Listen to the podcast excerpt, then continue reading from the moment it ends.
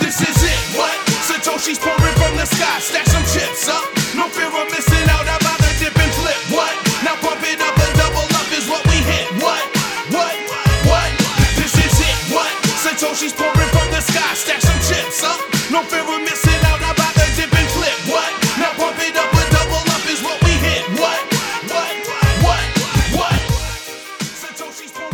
Hello, Bitcoiners everywhere. Uh, welcome to the 21ism podcast. Every 21 days, we take another spin on the Bitcoin creative carousel, celebrating the very best creative minds in art, design, music, memes, video, writing, and development. Bitcoin is communicating truth and knowledge to every corner of the world.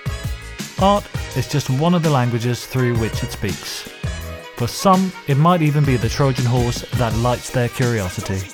But for many of us, of course, Bitcoin has already taken over our hearts and minds.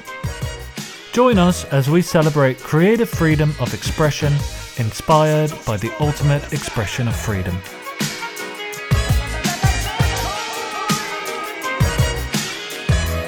First up on this Genesis episode, we have the mean meme dealer, the meme lord, Sven Star Fury. While Sven is well known for his poignant, moving image memes, not many people will know about his fascinating life story or his inspiring lifestyle. Interviewing him is our very own self banked, and uh, man, I loved this interview. Uh, I hope you guys do too. For the full interviews, go to everyone's individual feature pages on 21ism.com. Welcome. Greetings. Thanks. Good to be here. And so the big question, the first question is clearly, is it GIF or GIF? Oh, dude, I, I stay out of that one. As someone who grew up bilingual, um, I realized that you know the everything's sort of relative. Um, so yeah, I stay try and stay out of such petty little debates, and I just make the animations. Cool. And you make amazing animations. Huge fan of what you do. Really viral, really powerful. It's great that you've sort of open sourced them, and I think they articulate some of the big phrases and the big memes. And um, yeah, I use them a lot. Uh, just kind of drop them into uh, into tweet storms and things. Um, great work. Absolutely love it. Thank you. I mean, that's what they're for, after all. Um, I don't really see the point in um, having exclusive ownership to them. Like the whole point of them is to spread them far and wide. So yeah, Um, it'll be good to go into your kind of creation process for them. Um, but I, think I think it would be particularly nice just to start uh, with a bit more of the backstory on you, really. And if we can just sort of start at the beginning. Um, and so you've already kind of crossed continents at an early stage in your life. Uh, you moved from uh, East kind of Berlin, or your family moved from East Berlin in, in the mid 80s, I believe.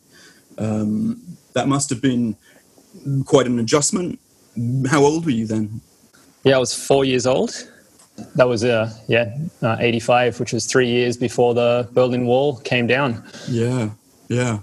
And so, what are your memories of the time and the experience?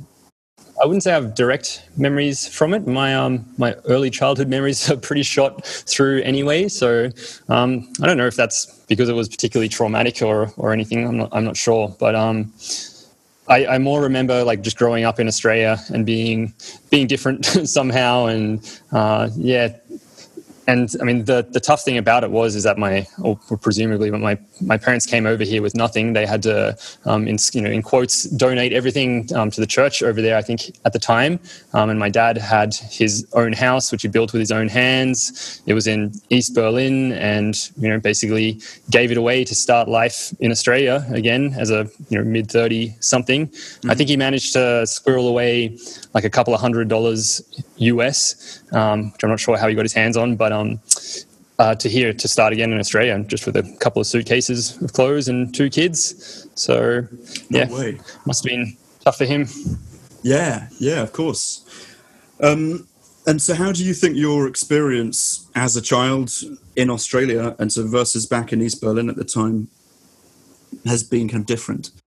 I just think I always felt like sort of an outcast um, growing up, and I guess that put me on the sort of anti-authoritarian path as well. And my dad always instilled this sort of distrust in authorities for that reason. You know, like the government that he had over there, um, they took everything from him, and he was he was terrified. I think was, I think they had to give up their German passports, and they were it was sort of like the plane trip over here. They weren't sure if they would actually get into Australia, and it was all just so complicated. And I, I guess I always had this sense that the government was this sort of overarching power that we're under its power and there wasn't much we could do about it you know even even trying to flee you were still got screwed over and i think that's that's the thing, man. Um, and man, you've gone really deep because I like this is like really at the core of my personality, but I hadn't thought about it to this level. And but it is that thing about freedom, and it's my it's my main driver as well. I'm getting sort of goosebumps now, but um, yeah, like this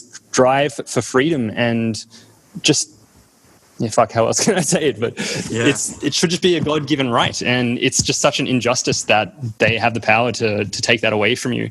Um, so yeah, I think most of the things I've done in my life have been to to maximize sort of the freedom in my life.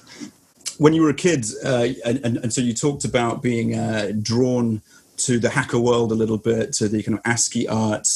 Um, mm. So hmm. you always had like early creative kind of tendencies, right? Yeah, I mean, I, I, used to draw and did some programming, and you know, as a, a kid in the '90s, you know, write some programs in Visual Basic or whatever, and um, like you know I, I, dabbled with music but I, I don't think I ever had a clear focus uh-huh. for it. You know even you know you play Dungeons and Dragons and you you be a dungeon ma- master and draw all these maps and, and dungeons and whatever. So there's always that sort of creativity and you know read all the science fiction and fantasy novels and stuff. But I I never did and I still don't really consider myself an artist you know it was and that's why that hacker thing kind of more resonates with me. I like, I just yeah. like, I love using the tools. Mm-hmm. And back then, you know, even the text document when I was a, you know, like 14 or 15 and doing ASCII art or using like the first, the earliest versions of dPaint on my Amiga and mm-hmm. just, you know, being able to uh, draw things. That was like a, a, new. There's a new tool to use. I also made um, music on on my Amiga in like Pro Tracker. Like this was, um, you know, sort of the original techno sort of stuff. Um, and you know, even later in my 20s, I, I wrote music, but it was more about like like back then it was um you know I had BitTorrent and the Pirate Bay, and I got this new software, and it was just cool software, and I wanted to learn how to use it. And it's mm. kind of just progressed in that way with me. Like I, um, the business that we sold recently was just a little um, organic food business, but I was sort of just me and my partner doing it. So I had to do everything myself, and I mm. I did all our labels, and I learned Adobe Illustrator to do that. And then since then, my partner in in her work as well, I do all her social media stuff. So it's kind of like I've always used these tools. And then um you know my partner was doing more video content, and I was doing like the subtitles and video editing for her. Mm. And I kind of went through the progression of Adobe software like um, Photoshop, Illustrator, and Adobe Premiere for the video editing. And um, After Effects was always like a really daunting, scary thing. And it actually took me um, kind of like about a year, like knowing that oh, I, I could use it, but it looks so complicated. And at one point, I just I just decided to to do it and get over that initial hump of confusion and um, and sort of throw Bitcoin into the mix. And yeah. like it's just kind of my the, the, the source of inspiration. It's like Bitcoin's my muse, and I get to learn this new software, which is really powerful. And yeah, I don't, I don't know. Um, so, cool. I mean, it, it, yeah. it's, it, it's clear that you uh, you're a man who can take a tool and you can get the most out of it.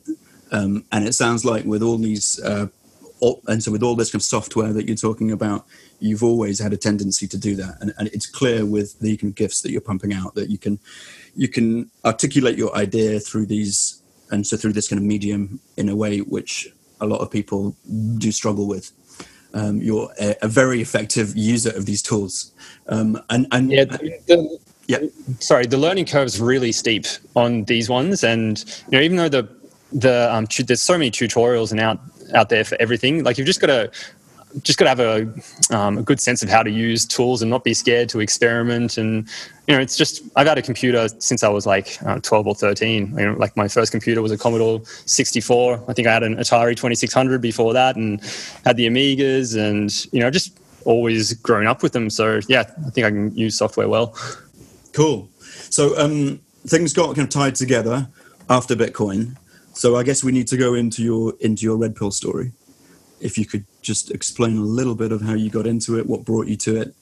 Yeah. And I first heard about Bitcoin, I think in like 2015, and it was um, uh, Andreas Antonopoulos was actually on uh, Stefan Molyneux's. Uh, he's being interviewed on Freedomain Radio, um, and you know I just wasn't in a position to actually buy anything then. So that was probably when I first heard about it. Um, I'd uh, probably for about 10 years, again, thanks to, to Steph, he was um, he put me onto the path of libertarianism and uh, which which I'd always been into, although I might not have recognized it as such. But I think he gave me a name for this um, desire of freedom, um, and you know he was also big on the economics of it all. So I think I was really when it finally came onto my radar again in 2017, mm-hmm. um, I was so primed for it. And at that time, we'd been running our business for a few years. So I actually was in a position to actually buy some, you know.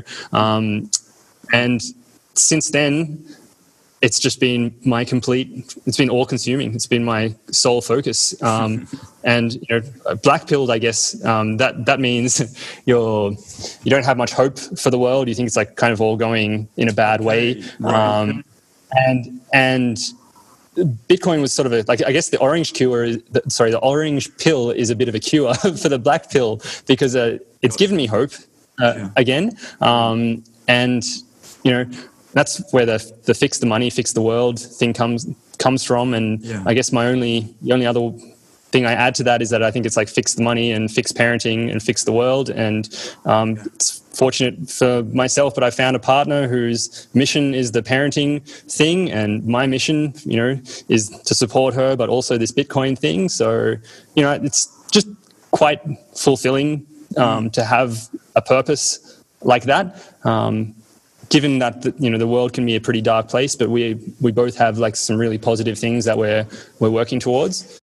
Yeah, and and and so it sounds like, and so both you and your wife are are, are kind of fiercely independent, strong critical thinkers. Um, and and so how how what does this kind of freedom mean for you, and how are you trying to live the freest life in the past few years, and so particularly after Bitcoin? Um, yeah, freedom to me just should be the default state. Um, and but we have we live under these great powers, you know, the centralized institutions, governments, and, and nation states. Um. And I've just, you know, since my mid twenties, I've just tried to live my life as much as possible as if the state doesn't exist.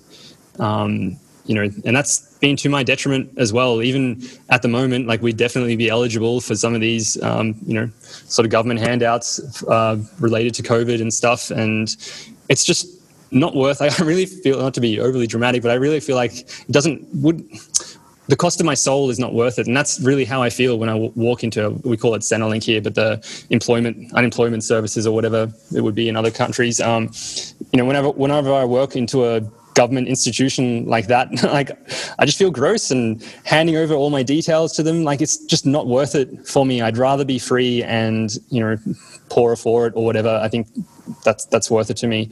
Um, so yeah the last um, i mean how far back to go but in in recent history like the last thing i did was my partner and i we started a little organic food business and we were at the farmers cool. markets yeah. every Sunday for five years, and we've really built that business up from from zero. Um, prior to that, like I was a I was just a hippie going to psychedelic music festivals and stuff, and I was actually a, a fire dancer, fire performer, and um, it's sort of how I met my partner.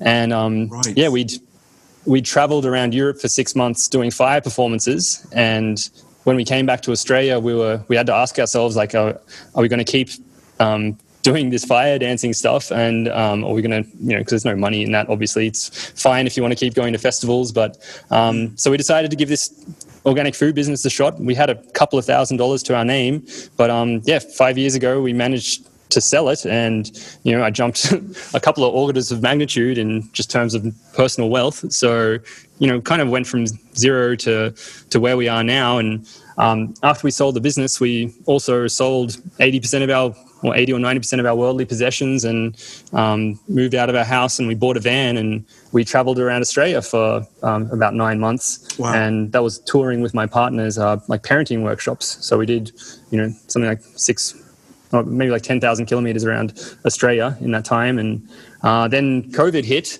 um, and which kind of put a damper on things. And we've been living on my mate's property, which is, you know, 300 or so acres of paradise here in southeast Queensland. Um, and yeah, I mean, like I said, that's about as free as you can get. And yeah, our daughter's like five and a half years old now. Wow. Uh, nearly six actually. And yeah, we just maximize the quality family time we have together while still being able to work on the road as digital nomads. Because my partner, um, she does uh, sort of one-on-one therapy sessions and you know sells her online courses and stuff like that. So yeah, it's maximized freedom, man. What can I say? That's amazing. Um, yeah, it's it's it's impossible to know what's going to happen from here, but I mean, it's going to be a hell of a year, the twelve months from now, right? Oh yeah. Any predictions? Um, well, government's going to keep governmenting. Yeah, Um, Bitcoin's going to keep producing blocks approximately every 10 minutes. that's a good prediction. um, that might come true. Yeah, yeah, and, and that that's really it, you know. Um, I think, yeah, I think um, there's going to be fireworks in America. Like whatever the results of that election over there are, the other the losing side's not going to accept them. Um, and you know, for better or worse, mo- most of the world is kind of tied to what goes on over there in some way or other. So I think it's going to be pretty chaotic and rocky and. You know, I don't think it's going to return to normal anytime soon. Whatever normal yeah. means now. And so you're going to be focusing on just doing your thing, and so your family, your relationships, your work, your creativity.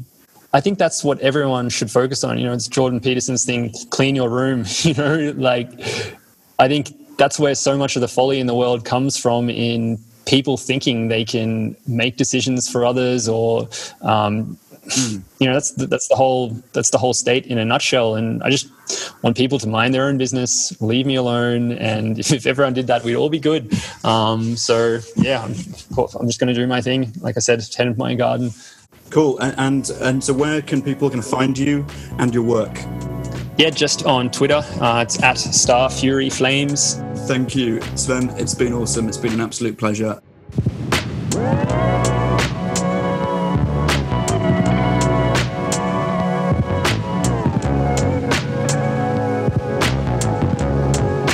So basically, two years ago, my mom convinced me to loan her half of all my savings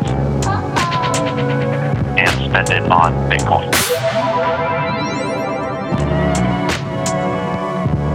Did you give it to her to invest in Bitcoin, Bitcoin, Bitcoin, in Bitcoin?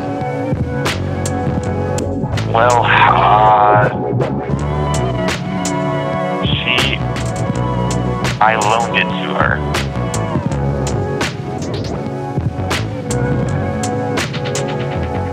So now I'm in college and I need the money for tuition. And so I want her to give the money back to me. And she's now refusing and she's saying Bitcoin's gonna us into millionaires. That's why you have to listen to your mother, kids. Next up is our featured writer of this Genesis block of ours. He needs no introduction, although he's getting one anyway. Uh, well known for his incredible book 21 Lessons, as well as many insightful and interesting articles, and his always enjoyable shitposting on Twitter, is the uh, thoroughly decent dergigi. Um, and uh, yeah, interviewing Gigi is our friend John Vallis. And uh, as you would expect from those two, it gets cosmic pretty quickly.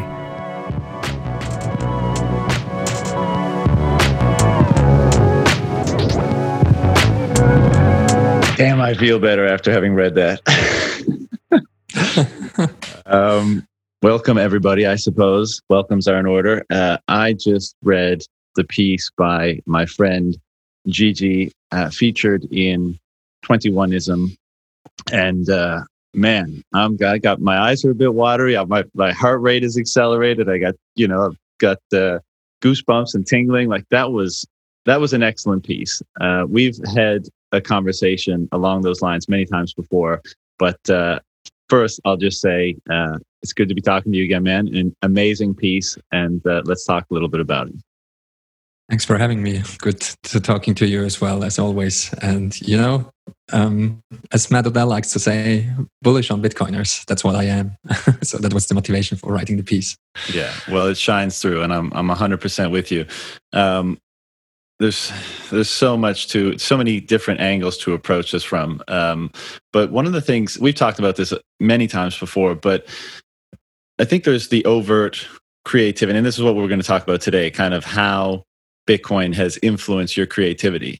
And I want to set it up in two ways. One, the kind of overt, obvious creativity where you are somehow inspired to express or to create output as a result of that that thing that's driving you. And in the piece for 21ism, you mention you you make reference to that scene in um, in the Matrix where uh, Morpheus is questioning Neo about these things. And I think that's great. And I'd, I'd love to get into some of the specifics of precisely what you've been driven to create and why like why choose those things out of the abundance of things that you could choose but the other point that i think you know came through at the, the end of the piece was that bitcoin changes people on such fundamental levels and really every act that we take is an act of creation every word that we speak every decision we make when we zig, when we zag, what we get up, what we decide to do when we put our feet on the floor in the morning, that is driven by our desire to create, to express, to build, to become.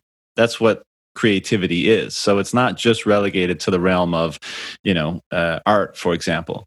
And this is the the creativity that I we've talked about before that is so exciting. And like you said, bullish on Bitcoiners. Why? Because this this um, phenomenon is inspiring them to become different people and in doing so create a different reality for themselves and for the people that they interact with in the broader world and that is a crazy thing but it's also a crazy exciting thing so uh, take that wherever you want to go. I don't i don't know which one to ask you first the former or the latter.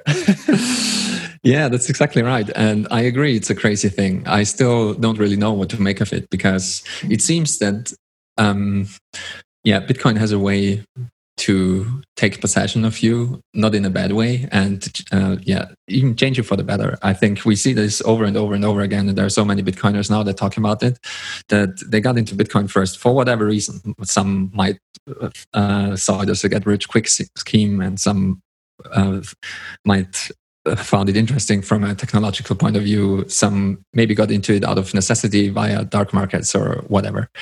And it, it seems that once you stick around long enough and dive dive down the rabbit hole that we uh, talk about so often. Uh, once you really understand how the current money is broken and how Bitcoin fixes the money, it, it really changes you in profound ways. And it also seems that what Saifedean talks about all the time, that it seems to change people's time preference, that you start to plan for the future more because you can be sure that your Bitcoin will still be around in the future. There is no way to devalue them in, in the traditional sense of how governments devalue your money.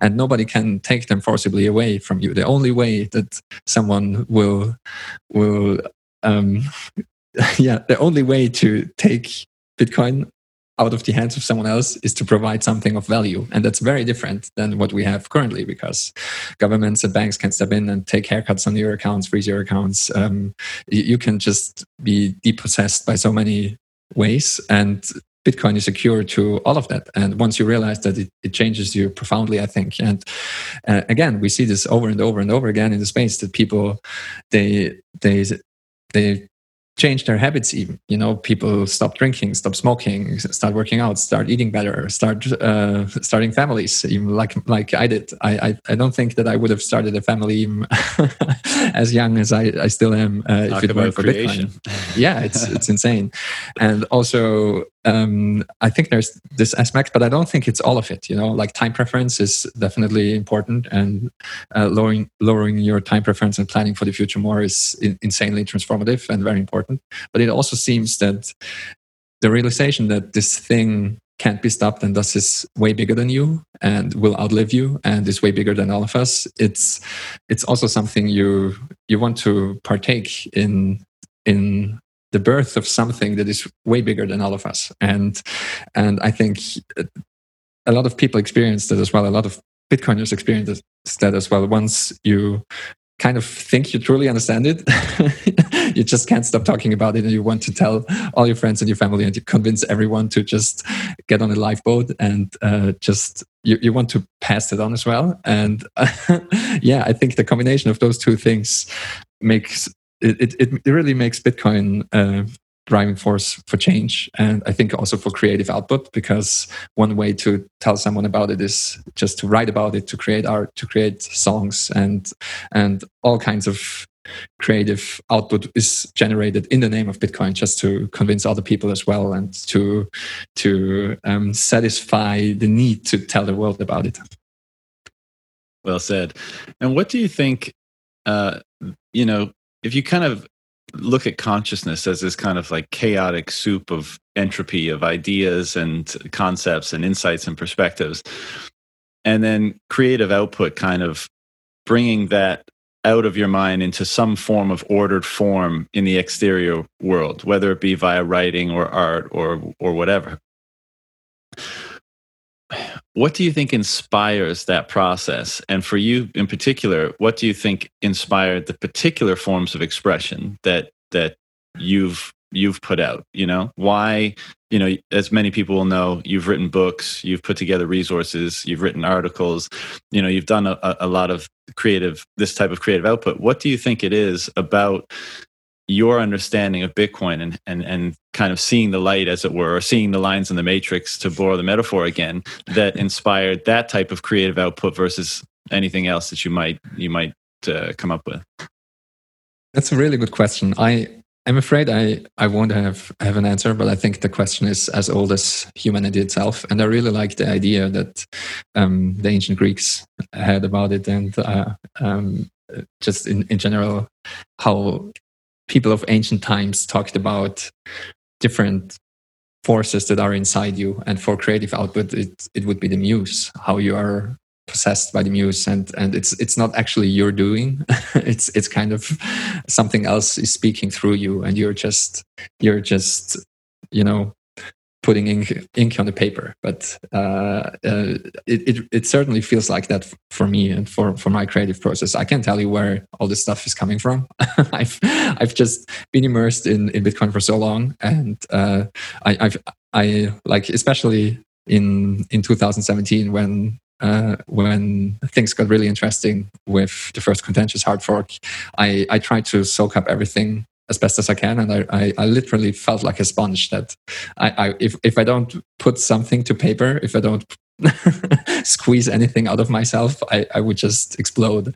And I, I just, yeah, I just try to, I just try to, um, I, I try to, to not explain Bitcoin in a technical way because I don't think that's the most interesting thing. I think um, you don't really need to understand other things, for example, an airplane or a car or the internet. Uh, how exactly those things work is not as interesting as how they change society and um, the properties of it. Like the fact that nobody really can shut down the internet, for example, is way more important than how all the protocols that make up the internet work. And I, I, think the same is true for Bitcoin. I think it's it's way more interesting to think about what might happen if Bitcoin truly takes over and also the the path to it. Why why it's not outrageous to think that bitcoin will be the one true sound money in the next 20 30 50 years. Uh, I, I don't even think it will take that long but you know to be conservative let's let's pick 50 years. And i think um yeah it's I, I just want to play a tiny little part in it to maybe make you know if it I, I I have no idea how many people read read my stuff. I don't do any tracking or anything like that. But even if if it's like ten people that gain a deeper understanding because of my writing, then my job is done. I think you know uh, I can die a happy man. you know, one of the things that seems unique to me about artists and um, or creative types that I never really um, resonated with because I had you know I don't cons- I'm not a very in the in the conventional sense, I don't consider myself a creative person, right? Um, but one of the things that always interested me was that how they kind of decided that some kind of creative pursuit was worthy of the time required to do it. And not just like that you have an idea and you say, okay, I'm going to take the hour, the day, the week, the month to put the output in or to, to create the output, but to know that the idea that you want to express is unformed and you need to like play with it and roll around with it and and you know massage it in order to to make it first kind of to understand what it is and then the process of expressing it is kind of a whole nother kettle of fish. And you know in a in a time or in a, in a world in which we all have limited time um, and as you reference you know kind of how bitcoin changes your your perception of time and and changes your time preference um, and also uh, influences you know how you like to save and accrue capital and stuff like that. It's interesting to me that so many in the space in the bitcoin space have nevertheless determined that that creative process, devoting time and sometimes a substantial amount of time to expressing something that they feel they understand or is important to them about this thing, is worth the sacrifice that they're they're uh, that they have to make in order to do so. And by that I mean like when you write your book, or when I do podcasts, or when people you know do whatever they do in this space, that time could be used to probably in, in, more economically efficient ways right? You could be making money for that but you've we've decided that this form of expression our creative juices and our creative expression here is worth uh, devoting the time to.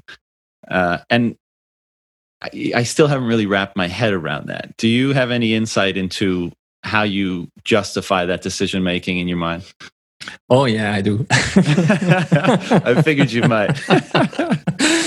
um, the way I see it, you know, I do all my sat-based, Bitcoin-based calculations with a hundred x in mind already. So if I whatever I do, I, I, might I might be able to earn 50 times as much as at a regular software development job, writing code that I'm not interested in, doing something that I'm that that just depletes my soul.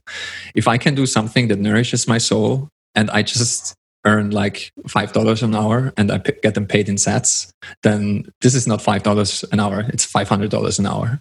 you just need to sit tight. and so, what I'm trying to say is, um, there is a large opportunity cost of doing something that depletes your soul. Like if you just work at that end job, um, even if you make a lot of money off it, like I think a lot of Bitcoiners also ask ask themselves, what what do you what do you really need to survive? And it, I mean, there are a lot of memes around it. You know, people stopping to go for for a haircut and just shaving their own head with the ultimate sat stacking machine, which is like a haircutter. Razor. And and and it all stems from um, from from the thinking why should I spend my sats now if they might be worth way more in the future? So you want to delay gratification and you want to delay consumption. And I think I think the opportunity cost um, that comes with a fiat job is is huge as well. You know, you you might be stuck in in your job for the next 10 years and you might use those next 10 years to pivot to something um, that helps bitcoin flourish and if you're a bitcoiner you know the the line be- between um, job and play, so to speak, it becomes really uh, yeah, not well defined. Blurred. You know, like yeah, it's a really blurry line. I mean, I mean, with podcasters now, they, they uh, like yourself. You know, uh, you, you just couldn't stop thinking and couldn't stop talking about Bitcoin. So you started a podcast, and the next thing you know, it's your full time job. And uh, I mean, we, we saw that with Stefan, for example. Uh, we saw that with Brady, and I think we see this also with a lot of artists. You know, people that just like Brecky, for example, as well. He started creating Bitcoin art and and he sold it for for Bitcoin as well. And uh, I think it's very underappreciated that once you have um, once you have sound money that doesn't devalue in the future, you're actually able to exit the rat race, do something that you really love, take on a higher risk, and the only you only need to find something that lets you survive for a little bit and if you can take like 5% of your profits uh, on the side and put it in bitcoin you'll be fine. And you, we don't have this in the in the dollar system. You're kind of forced in the fiat system to to yeah to just play the game and uh, you're bound to the rat race. And it's also part of the game is just an insane amount of consumption. And i think bitcoin offers one way to exit it as well Mm. In the writing process, and you, you, so you set out those times where you're just like, I'm going to sit down and I'm going to try to put pen to paper and get it out. Do you just like create the framework, maybe the chapter framework or the concept or idea, and then just dump and worry about ordering the thoughts and all that kind of stuff later? Like, what? Give me a little insight on on the writing, because I'm sure a lot of people are getting the itch to say, I want to express myself through words with this stuff, but you know writing is, is sometimes really determining we all have those insights, but getting them out on paper uh, in a, in an ordered, uh, coherent fashion can sometimes be more easily said than done. You know? Yeah, absolutely. Like, um, I'm I'm not even sure if I'm if I'm a great person to answer that. I don't. I still don't see myself as a writer. Like, I'm I'm a programmer first and foremost. I'm, i see myself as an engineer and like uh, somewhat of a you just bragging now, scientist. You just bragging no, now. not at all. Like, 21 lessons was pretty much the first thing I I ever wrote, and I'm not even a native speaker, so. I, I'm, I'm surprised that people uh, liked it that much. but I see, like, I, th- I think my my programming background and uh, being somewhat structured actually helps. So I definitely tr- uh, try to lay out beforehand what I want to say and basically condense before I even start writing the long form. Condense it in like a paragraph or something that would be like a tweet storm or something. Or if you if you can if you can put what you're trying to write in the tweet, you're already 50% there because just expanding it is really easy, I think. But condensing it down to the main points, I think, is is really hard. so doing that first really helps. And I, for example, for 21 ways now, I have a table of contents. So I, I kind of, it took me like a month to to write that, but I, I have, I think I have an, a basic idea of what the 21 chapters will be about, and I have like a list of bullet points what I want to hit, and uh, this is already like 15 pages long. So uh, I'm kind of structured when it comes to that, and now I'm just doing my best to sit down and write. And luckily, uh, as long as I write for myself, I don't seem to suffer too much from writer's block. If I write, if I have to write something for someone else that uh, where I don't have like, um, yeah, the full um, creative permission to write what I want, then it's really hard for me. Uh, I, I, suffer writer's block like every sentence. but if I can't just write what I want, then then it's kind of I, I still feel like the sponge. You know, it, it, just flows out of out of me if I squeeze hard enough. And squeezing hard enough is just being disciplined and writing every day. Yeah, well, don't don't try to control the muse, right? You got to let that thing free. That's true. That's true. Uh, well, Gigi, uh, I love what you do, man. You know that, and um, I can't wait for output next year from you. I'm super happy that uh, you're working full time, Bitcoin only, and uh, I couldn't be more grateful for the the work that you put out. And I'm sure uh, many people listening share that sentiment. So thank you for all the work that you do, and thank uh, thanks to 21ism for the great work that they're doing and putting this this whole series together. It's uh, just another example of the amazing creativity and the amazing um, commitment that people have to this space. So uh, it's uh, it's an honor to be a part of it all. Absolutely. And I can only echo that. And I want to say thanks as well to you. Uh, I think your podcast is just unique in the space and I, I, I, love listening to it. And also just thanks to all the artists and all the writers and everyone who's putting out content. I, I mean, I'm, I'm, I'm really like, I, I, feel like such, such a hack because I'm, uh, you know, like I'm, I'm just standing on the shoulders of giants and just repeating what, for example, Pierre Rochard and Bitstein wrote in like 2013, 2014 14. So that's that's how I feel like, and and so everyone who just um, put out content and continues to do so, um, I'm, I'm eternally grateful that there are so many great Bitcoiners that invest so much time in it and just educate everyone for free. It's it's it's insane. It's it's it's so cool to be a part of it. So I'm eternally grateful for that. Yeah, I, I couldn't agree more with that. All right, brother. Until next time, take care of Until yourself. next time, John. Bye bye. See you,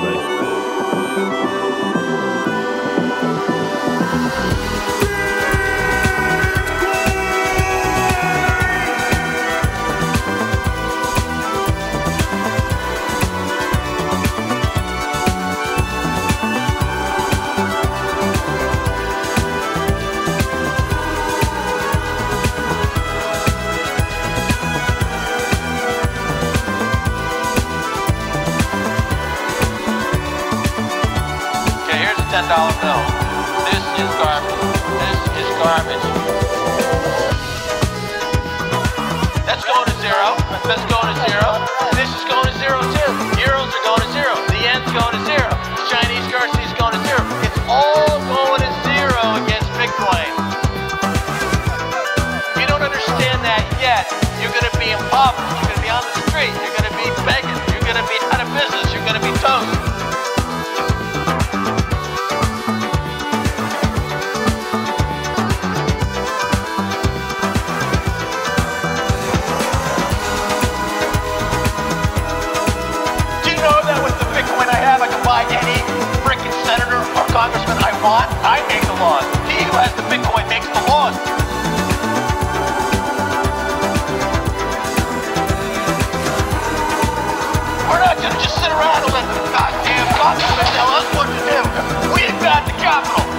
The laws.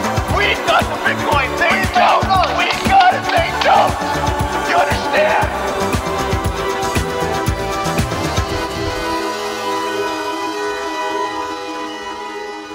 Our featured designer is a multi talented Bitcoiner. 21 is enough. He is featured for his lovely bit of product design, the Lightning Network ATM, which you may have spotted on Twitter, but which we here at 21ism uh, don't think ever got enough attention. So I was really curious to finding out a bit more about the product as well as 21 is enough. Interviewing him is our very own Max from Bit by Bit, and uh, let's go. Welcome at 21 is enough. You're joining me because of your amazing design. And for anyone who hasn't already seen it or anyone who doesn't know what you've been doing, can you just do a quick introduction for us, please? Of course, yes.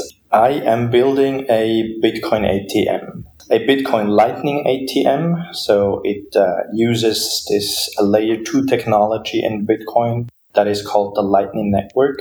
And it is basically a tabletop ATM where you insert a coin, 20 euro cent, 50 pence coin, and you get Bitcoin back within about 30 seconds. That's the process that you go through when you interact with my Bitcoin ATM. Yeah, it's great. I mean, uh, I've been having a look through what you've built there, and it's absolutely blown my mind. You know, I said to you in our, our previous conversation, it is something that ties the real world to Bitcoin, and it's such an amazing thing for people coming into this space to see the power of this technology, and it's fantastic. What is it that inspired you to create this? I always thought it hard to find a conduit to Bitcoin in general for people who do maybe not have a technical background or even if you have a technical background like understanding bitcoin or interacting with bitcoin is is not easy. And i was just super excited early on about the lightning network. And when i finally had this idea why don't we build an atm that can accept coins that can accept a, a two cent coin and I can actually send a transaction over the internet that's its value it's it's literally only two cents and we can settle it between two peers that is something that uh, inspired me to to build a machine like that And obviously, you can't be drawn to Lightning without first learning about Bitcoin. What was it that drew you to Bitcoin in the first place? And you can say rapid price increase if you like.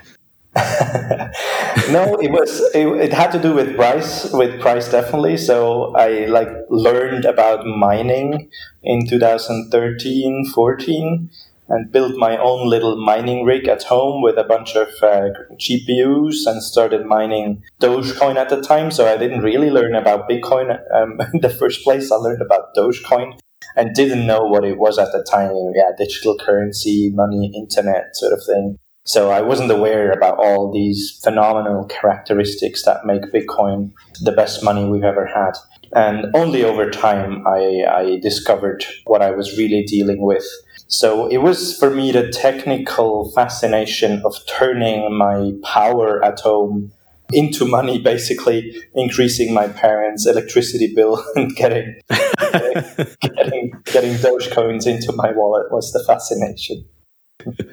and they were, I'm sure, very happy with all the heat and all the noise and uh, and the electricity costs. Yeah, yeah, yeah, yeah. They were happy. I did, I did heat up the basement quite dramatically. I must say. yeah. yeah. That's fun. the classic, isn't it? It's the Bitcoiner in the basement. yeah. yeah, indeed, indeed. And so, with this Bitcoin ATM, the Lightning ATM, how did you go about the design with it? You know, this is why we've got you here. I think this design is just amazing. But how did you hmm. go about with the design? You know, obviously you've got an idea in your head of what you want it to do. Where did you go from there? Yeah, so the the very first version was just an accident. I took it, I put it in a cardboard box. That was the very first iteration. I brought it to the first conference in a cardboard box, and people loved it. They were like, "Oh, don't ever think about designing a case for this. It's just fine the way it is in a cardboard box. They really, yeah, they, they sort of felt like Bitcoin belongs into a cardboard box. It that's authentic, that's real, that's like DIY. Um, but anyway, I, I did think back home that I had to look into other options, and eventually I learned from BTC Socialist from Ben about um, laser cutting he, uh, I think, has his own laser cutter, and he was sort of introducing me to this technology. And I did some research and eventually designed my own 3D case. And the very first idea was just, I just need a basically a box. So my first version was just that. It was a box, four walls, a top, a bottom, and just MDF, some acrylic sheets, and put together. So it was not much of a design at the time. It was only just uh, an MDF acrylic box that I designed. And then it was actually at this um, laser place, the place where I lasered this first um, prototype. I learned about this possibility to actually bend MDF. So if you laser a particular pattern, you do this in a certain area of your laser cut. You do this particular bend pattern, so to speak. You can then, after you're done with lasering, you can then bend the MDF into into a shape, like into a like a radius. And that got me thinking. I was like, oh, that that's is quite interesting. Oh, it had, oh, there was also a practical aspect because often when I used the ATM, when I brought it to a place and we put it on a table, due to it just being a box um, about the size of a, of a shoebox, people often had to go down and look at the screen, right? They had to uh, sort of hunch down in order to get a good view onto the ATM. And I thought it would be nice if I could recline the front slightly and make it face towards the user so they could even use it standing up um, in front of a table. And then I started to experiment. I was like, yeah, let me try this bending thing. I found some uh, designs online as well where I could look how they've done it, how much do I need to, how, how much of that pattern do I need to do in order to get my bend to whatever. And had, I think about a, I think about um, 105 degrees that I needed to bend my ATM corners. And after a couple of tests, I settled with a particular pattern, and then I did. I made these two bends into the ATM that give it its its shape that it has right now. And it looks, yeah, I'm rather I'm rather pleased with the with the final design. It's got a it's got a nice uh, look to it, and it's super cheap. You can um, manufacture it for like if you if you were to do a couple dozen, you can get the cost down below 10 euros. If you're doing just one box, maybe about somewhere between 15 and 20 euros. It, it is a very affordable way to produce um, a case for an ATM. Hmm, that's incredible. Was it a experience that you enjoyed the design part? Yes, yes, very much. I, I had a lot of fun. I was another Bitcoiner, da- David Knezic from Switzerland, who um, built this uh, candy dispenser that many of you might have seen on Twitter as well. That you can buy some candies with um, over Lightning as well from his um, candy dispenser. And he used to use this uh, software called Onshape. It is not open source, but it's free to use for non-commercial um, usage. You can sign up, create an account online, and I've designed the whole case in my browser, but did not install any additional software on my computer. I've only just ever logged into um, my account on onshape.com and I've got all the tools necessary to draw, to sketch, to create shapes, to extrude, create holes, and yeah, the whole 3D designing process happens in browser. And I did very much enjoy it. Yeah, I had a, it took me a moment to understand how the software exactly works. How do I go about it in order to make it? I also always was, um, was looking to export it from that software to then work with it in, uh, in that laser place where they where they eventually cut my case, but also to put it up on GitHub, share it with other people. So I wanted to make it accessible to everyone.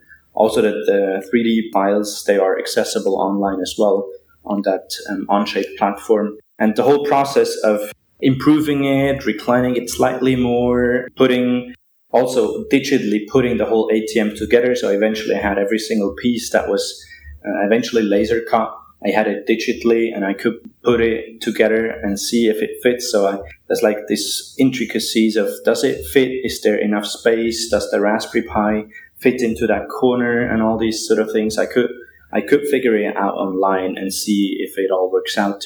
And I had never any issues. So in terms of space and the, the whole design internally, it just worked out fine the way, the way I designed it online. And it was a, was a nice process. I liked it very much. Yeah.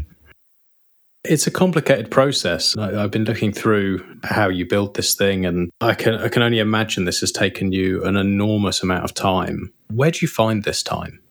Yes, that is true. Um, I did decide by mid 2019 to dedicate just basically all of my time. I didn't I didn't take on any new projects at the time. I was working as a contractor in the uh, data center business.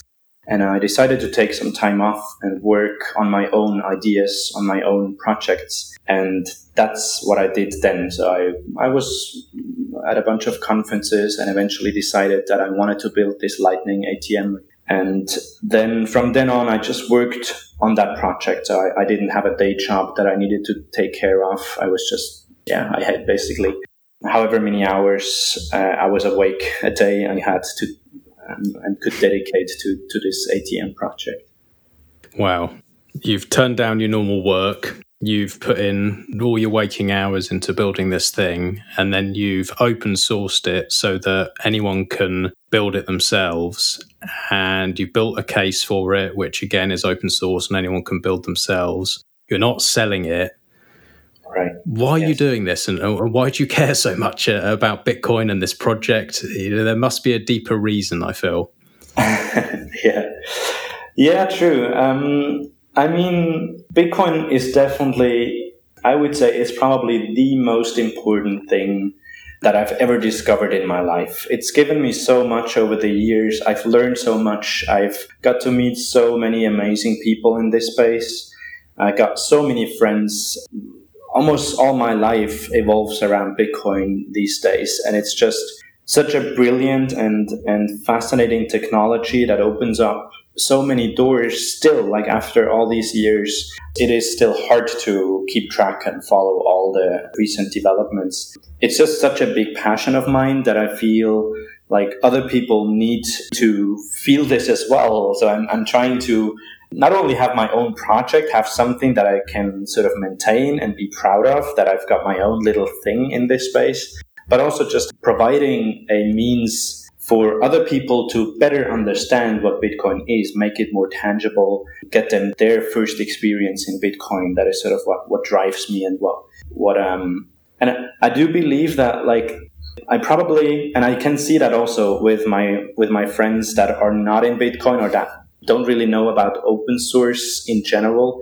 or in particular my grandparents or, or other relatives who are like questioning or they're, they're like asking me why why do you all this and then put it up online for free? You should have you should have a patent. You should market this. You should like make a company or something. And this whole open source ethos where um, the whole point is to put it up online for everybody to see, for people to join, to work on, to improve. I would have never gotten the engagement that I've got if it wasn't free for everybody to copy and to build their own versions of, because it would have been behind closed doors, not accessible or only for, for payment. And I think I would not have gotten as much engagement as I had or as I have if it would have been closed source. So it's just sort of interacting with the community, providing something and, and helping people to understand this, uh, this lovely and fascinating technology that is, that is really what drives me. No, that's really beautiful. And it just goes to show that this is more than just number go up technology. This is something that people clearly care deeply about, and I, I love hearing stories like that. It um, it's what makes Bitcoin Bitcoin for me. So Indeed. thank you for doing it. it. It's amazing. I love what you've done. Good. Hmm. And what does Bitcoin success mean to you? Oh, Bitcoin's already super successful. Bitcoin has been a brilliant store of value over the past 10 years it does not need to be accepted in every shop uh, in my street. I don't think that is what success means. Success means to me the protocol not breaking, not discovering any flaws or bugs in the software that would render it useless, any inflation bugs or, or cryptographic primitives breaking. I think it is successful as it is as a censorship resistant store of value that no one can take from me and that I can use in a, in a uh, self sovereign way. Hmm. And do you have any fears? Do you have any worries of something that could potentially destroy Bitcoin? Not much. At this point, not much. I do think if governments eventually come to their senses and this whole issue of a small group of people having the monopoly over how much money there is and basically controlling, trying to manipulate the free market of money. If they come to their senses and, and sort it out, then that's probably the biggest risk for Bitcoin success. Although at that point we wouldn't need it anymore, right? If the money market would be free and open. Oh, maybe there were some other issues like uh, censorship or permissionless usage or, or access for everybody. There's a lot of other problems that I think Bitcoin solves. But if governments or uh, national banks would get their shit together, then that could be probably uh, probably the biggest threat to Bitcoin. Mm-hmm. And if you are stuck in an elevator for one minute with a no coiner, can you give me your best elevator pitch? and they can't get out. so I'd obviously have my pocket ATM with me, which is um, yeah, just this pocket-sized ATM. So I'd bring my pocket ATM out, and I'd ask that person if he wanted to try and buy some Bitcoin for just 20 euro cents worth of Bitcoin with a coin. I'd install a wallet on their phone. It can probably almost all happen in one minute. They download, install a wallet on their Android or iOS phone, and then I make them buy Bitcoin with a 20 cent coin in that one minute and demonstrate to them how easy and how quick it is. All right. Well, I think that brings us to 20 questions. Like I said to you before, I don't actually have 21 questions. So I don't know. Let's get one more in. What's your policy on chairs? Are they high time preference? Sorry, my policy on, on what? What's your policy on chairs? Are they high time preference or, or should we be allowed to sit on chairs? Oh, chairs, chairs. Okay, chairs. We should be allowed to sh- sit on chairs. Yes, yes. But um, Bitcoin is a game of uh, musical chairs, right? Is that that's the game, right? That's what it's called. So eventually, there will be no more chairs, right? That's what Bitcoin is about. There is only 21 million chairs, and we will eventually run out of chairs to sit on. So yeah, you better make up your mind now. Stacking chairs. Yes, yeah, yeah.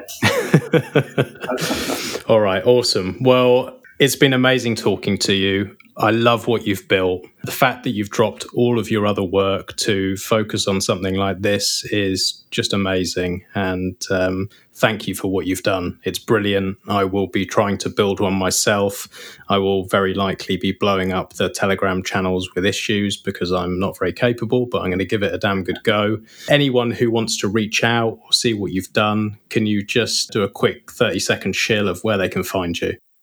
Absolutely, yes. You can go on Twitter at 21 is enough. That's my handle. You'll find the GitHub repo there. Follow me, ask questions on Twitter. On GitHub, you will find the link to the documentation website of the ATM. It's fairly simple for anybody to build. And if you're stuck, then just join the Telegram group that's also linked on that documentation website join that group and ask questions. We'll help you out and uh, get your ATM set up and running. Perfect. Thank you very much for joining me and everything that you're doing. It's been an absolute pleasure. Thanks very much. It was a great pleasure too. Yes. Thanks for having me. We here, we here, we here, we here, we here, we here, we here, we here, we here, where you at? We here, we here, we here, where you at? We here, we here, we here. Good news, sky's clear. Grass still green, here to clean air. Rocking chairs, recycled toys. Peace and quiet They're here, guys. They are here. Our music feature, Time Machine. to always, you know. If you don't know Time Machine, I think there's a good chance that you might know one of their founding members uh, in the band known as Chomel, but on Bitcoin Twitter known as I Am the Character. We talk music, creativity, and of course, that famous speech that I Am the Character delivered at a BLM rally in Los Angeles in spring sometime. Um, I apologize for my slightly shitty uh, sound quality, but um, yeah, I hope you can enjoy it. Hello, Time Machine. Hello, uh, Chomel, aka Eric, aka I'm the character. Um, I was very, very happy to find your music. It's been on uh, A-list rotation around the house here since I came across it. Really incredible work.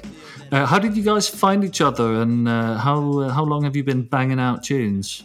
Uh, well, thank you for having me on uh, for, as the 21ism project. Yeah, um, glad to uh, be a part of the coalesce, uh, the formation of uh, artists and Bitcoin because there's there's a bunch of artists uh, and Bitcoin um, that are doing great work. So uh, it's great to have a hub where we can see it. Um, but as far as Time Machine goes, uh, we were college buddies. Um, I look pretty young, but I'm actually a lot older than I look.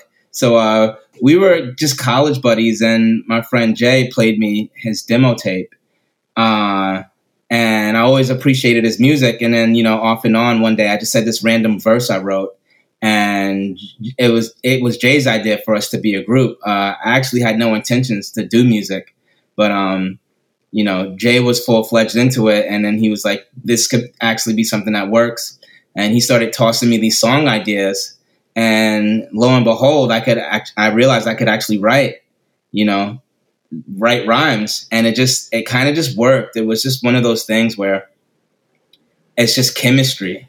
Like you can't you can't make that portion of it up. It's just the chemistry was just so good between us. Like we never had any egos. Like we took each other's criticism, you know, and everyone had a role that suited them perfectly. And so I think you can hear it in the music of like three guys who genuinely get along and respect each other artistically and enjoy each other artistically.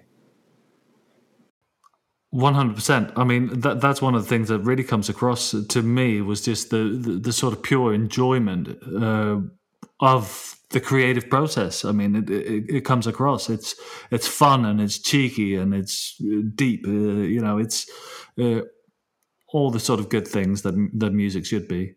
But to me, your albums they hark back to a sort of epoch of hip hop that was that that I personally have been missing for for too many years. You know, one of lyrical profoundness and musicianship and diverse influences. You know, both in terms of cultural ones, but but musical ones as well.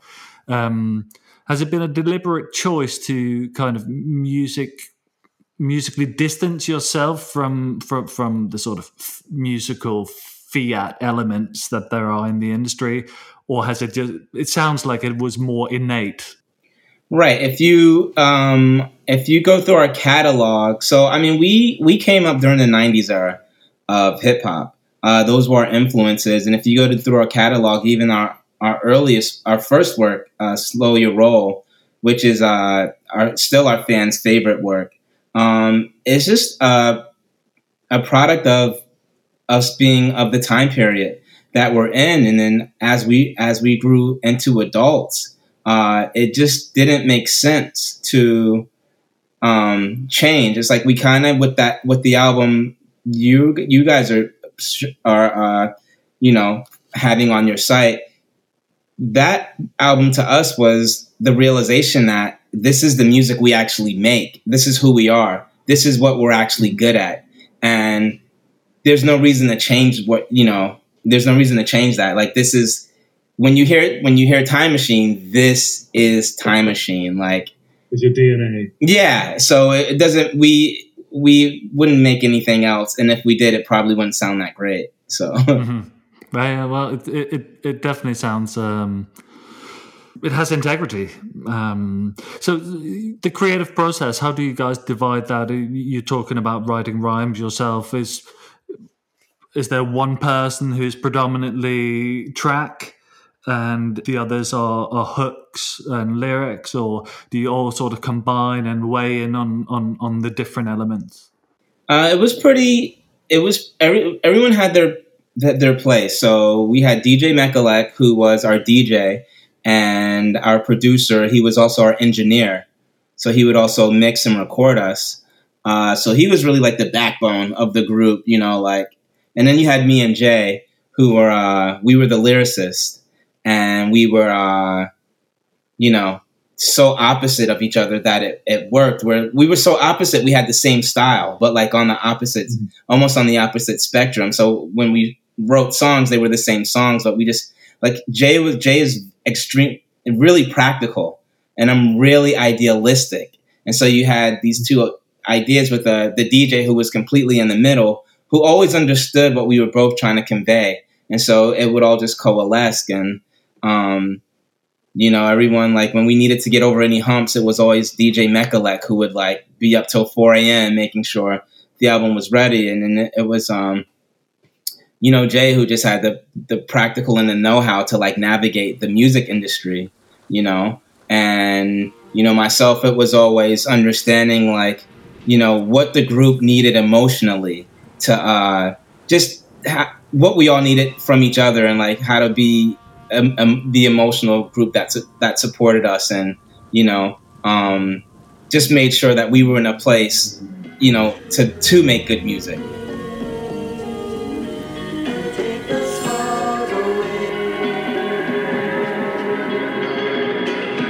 Good friends to the end, admiration. Recognized for your talents, all of them. Got a plan and it's working good for once. Inspired by the ones to see in the sun. Rocking behind babies, poor old ladies. Bullets acting crazy, bees still stinging. Haze block the meaning, bad air breathing. The season started with your symphony. The jackpot way up, two million three. Bought a ticket, why not get one for me? Whoever get it, yo, we split at the fantasy. That's enough to make the mirrors look back at me. Strike us down lightning. Wouldn't that be exciting? To be the source of the boom of the clouds fighting. Better chance of the rain, I switch roll with the silver lining. Better chance of an author getting recognized for writing. Took a penny and wished it that we would be prolific. Compose the greatest symphony yo, that's terrific. Capture the mood of the Atlantic and the Pacific. On stage, getting applauded, shouting, bowing, yo, we did it. We still rush whatever. Enemy of good, better. Your ticket on, yo, we gon' split that shit for real. Remember the guide to the good life, only five members. They hit, I never, I never, I never. I made a plan to be less planned out, cause I was feeling caught up like the last man out. Caught up like Millie Jackson, getting action. I had a smile, I mean, what did I think would happen? So- it, rock, slow jams out the bluesy vibe. I'm the character. You are a known Bitcoiner um, in the space. Um, has the rabbit hole swallowed all three of you up by now, or are you the uh, the only sort of card carrying Bitcoiner? Yeah, I'm the only one. I, I've tried. I tried to get uh, I tried to get them in at 3K. I remember Bitcoin was at 3K. I tried to get. I've been trying to get everyone in. Um, so it. I'm the only one holding the torch. But recently, I talked to uh, DJ Mac, and he listened to the speech I gave, and he said something important to me about the speech. He goes, "I really enjoyed your speech, but I still can't put together." How Bitcoin fits into it all. And so I explained to him about the Federal Reserve and how mon- money printing actually works, and how you can't do that with Bitcoin, and how the closer you are to the money, the more likely you are to be wealthy. And once we had that conversation, he was like, "Oh, I, I finally, I finally get it. I see. Um, I get how what you're saying and how Bitcoin is related now. And it, so it just dawned on me that there's this educational element that I think is the most important element to onboarding. Hold on for a second. There's a, a buzz in the back. I'm going to close my door because you might be picking that up. Sure. That means there was room to get better. Got it all out my head and wrote it down in a letter. I put it in a bottle, I threw it in the ocean. What I wouldn't give for a sip of that magic potion. Or a genie to come along and see me. It might have happened once, but y'all wouldn't believe me. All right. Sorry about that. No, no, no worries. But yes, it's the um, the why Bitcoin is the more important question than the how. I think to to to onboard people, isn't it? And and it's also the question that it takes a little bit longer to actually fully comprehend. I think, but uh, hopefully, with this backdrop that we're seeing now, the madness of everything, it becomes a little easier to kind of make people willing to to put in put in the yards. Right. Yeah. There's just um I think people are understanding something isn't right. Um and they're looking for some sense of uh, security. Um but at the same time the the you know Bitcoin is such a paradigm shift in thinking and you know here in the US we don't get any education whatsoever about how money works or even like what is money like you can go through high school and even college and not ever come across any real analysis of what is money Yep, it's true.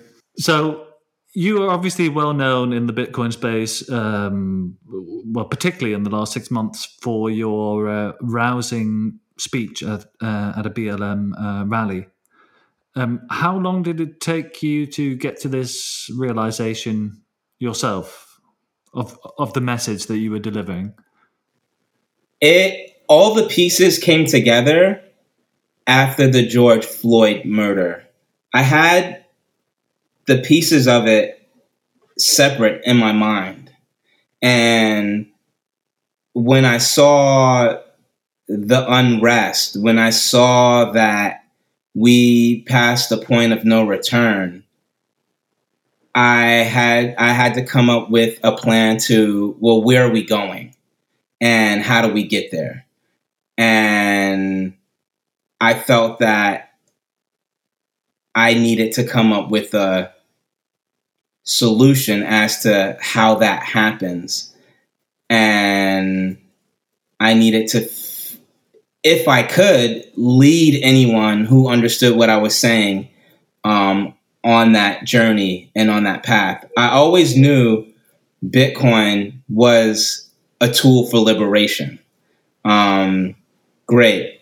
So now it was the world, everything's falling apart.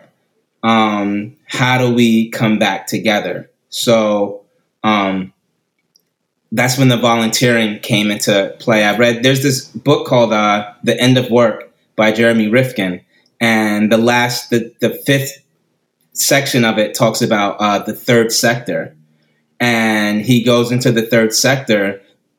Really, the third sector being um, volunteering, and uh, Jeremy Rif- Rifkin's uh, thesis was, with all the automation that's coming, what are we going to do with all this free time? And we have two paths where you can have green zones and and red zones where things are chaotic, or we can come together and start building this community. Um, is there a temptation now to kind of combine it with some sort of musical form? Like when you're next writing bars, for example, are you are you tempted to kind of work it into um, your verses in, in any sort of way? No, not really. Um, it's weird. Like some, I feel like if I, like if I do it, it comes off as like cheeky and not not serious. Um, but I did. I was fortunate enough to do the um to work with a uh, DJ Skrilla. Sound money. Uh, a music project where every song is about Bitcoin. And I was invited on that, so I did do a direct song about Bitcoin. But again, the song was like more of a of a joke. Not in generations has Wall Street absorbed the number of body blows it took today. The world has gone mad and the system is broken. The American financial system is rocked to its foundation as top Wall Street institutions topple under a mountain of debt. Bailed out by taxpayers. It's pretty clear they cannot be trusted. Money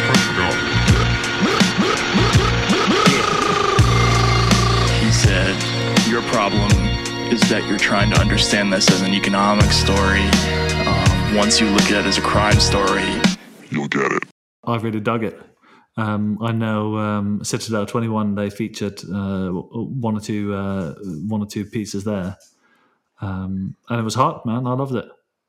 Yeah, so I was fortunate enough. He reached out to me um, for Sound Money, and uh, it was a fun. It was fun to do. It was fun to do. Um, so I don't know if you, but I feel like I, uh, it's it's weird for me to like toe the line of like, oh, like this is a cool song, and oh, but this is like cheeky, but so you know, but I don't know. I was I was thankful he invited me to do that. Yeah, definitely. So, um, where do you find your um, sort of inspiration for for um, your your rabbit hole exploits? Uh, I feel like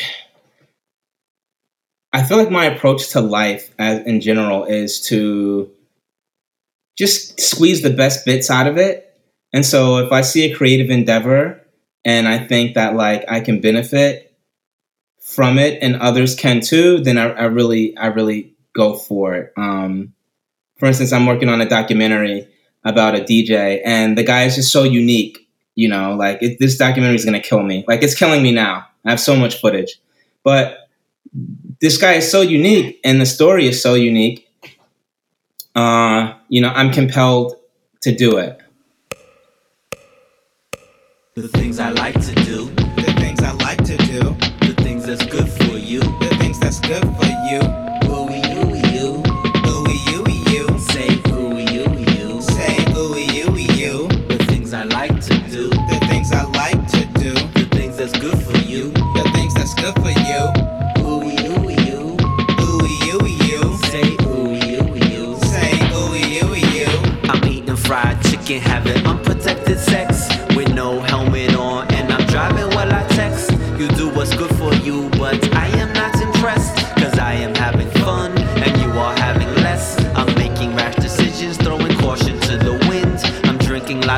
Lots of like it till I get the spins, and step into these women, even if they with they men's. I'm betting on the team that doesn't have so many wins. One time I Went skydiving in And uh, what uh, new projects do you have in the pipeline? Are you guys working on any more material? Uh, not at the moment. Um, we're just letting that album uh, take care of itself. Uh, I'm working on a documentary right now, and then I'm also just trying to get uh, the Bitcoin Volunteer Vote uh, initiative um, off the ground at the moment. So it's pretty hard to volunteer in the time of COVID.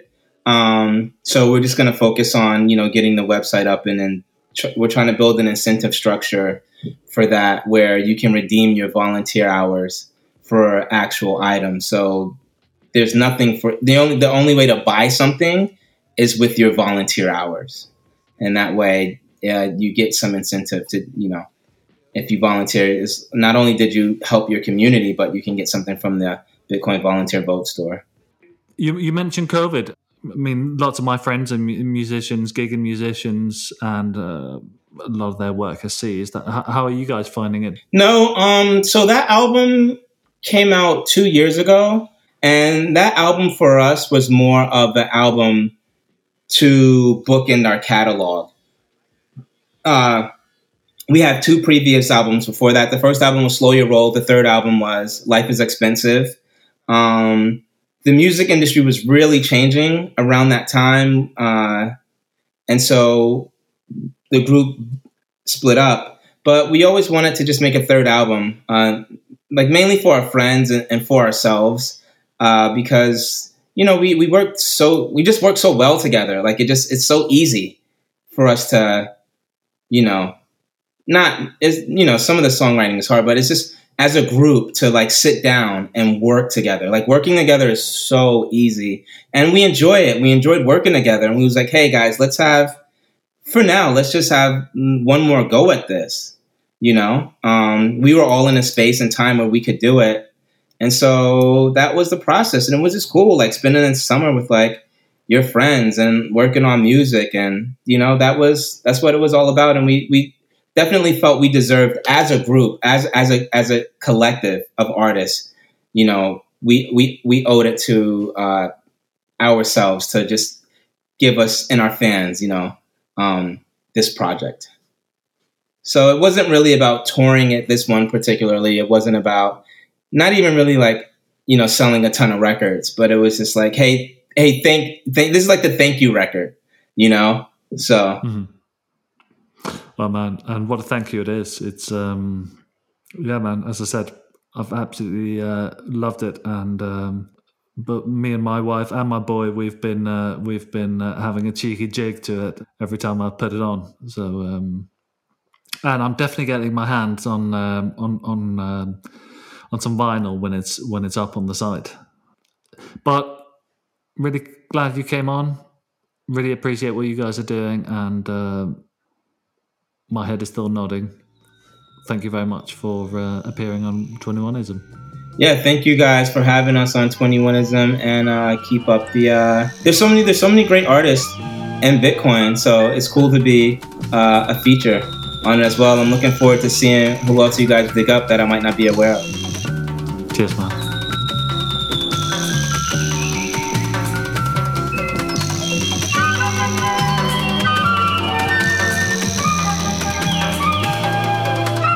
Visit another country? How lucky. Smoking baguettes, spending color funny money.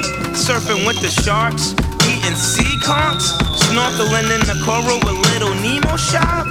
Splash. I'm sure you have all admired his incredible art on Bitcoin Twitter already. In fact, uh, quite a few will probably own one of his pieces. Our art feature is no other than Cypherpunk Now. Interviewing him is our very own Max Bit by Bit. Sadly, the audio on Cypherpunk Now side is not the greatest. Gleam in the ice cube. Put it in the iced tea.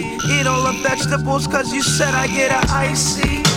You had me at Killer and W.A. Booker. Two scoops of sugar, I'm bliss the lemon twist. Mwah, kiss. You had me at all of this. Welcome to the show, Cypherpunk Now. I've been admiring your work over the last couple of days, really having a dig through, and I absolutely love it. How did you get into this space? And for anyone who hasn't already seen your work, just give us a little bit of a background, please. Okay, uh, I'm doing. Uh, I've been doing uh, graphic design for like uh, years. I mean, like for 20 years, uh, freelance graphic design, and uh, also I'm a member of art crew uh, Ztohoven, which uh, made some public space uh, art happenings uh, in last two decades. And uh, one of our project is uh, Parallel Polis, which is black building in Prague, Holešovice, which is focusing on crypto anarchy and digital freedom and I'm co-founder of this project and I did uh, graphic design for this project from 2014 and uh, so that's why I get into crypto, Bitcoin and uh, cypherpunk. Okay, so you found Bitcoin through doing this other project, or did you already know about it, or were you already learning about it?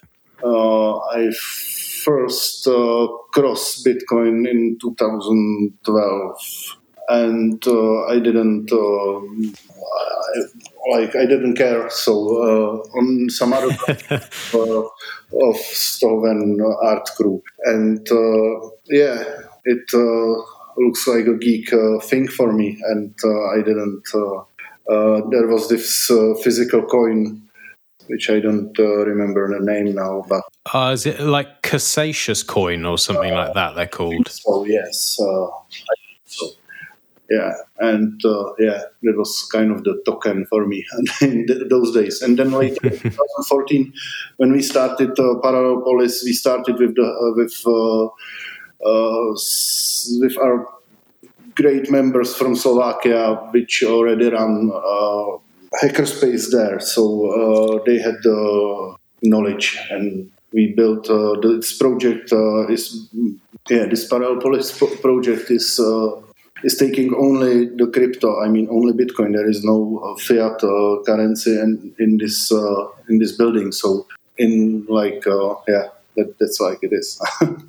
that's brilliant. That sounds like an amazing project, and that then led you on to, I guess, learn more about Bitcoin, and is that is that what's inspired you to work on what you're working on now and create the art that you're creating now? Because to me, when I look at this, I just think that what you're creating is an amazing snapshot of the space that we're seeing and everything that we're seeing within Bitcoin, you're creating with, within these really powerful images. Uh, yeah, you know what? It it all became just like uh, like I didn't even see it. It was a very slow process when I was uh, doing like uh, face of Parallel Polis. I mean graphic face and graphic like um, identity.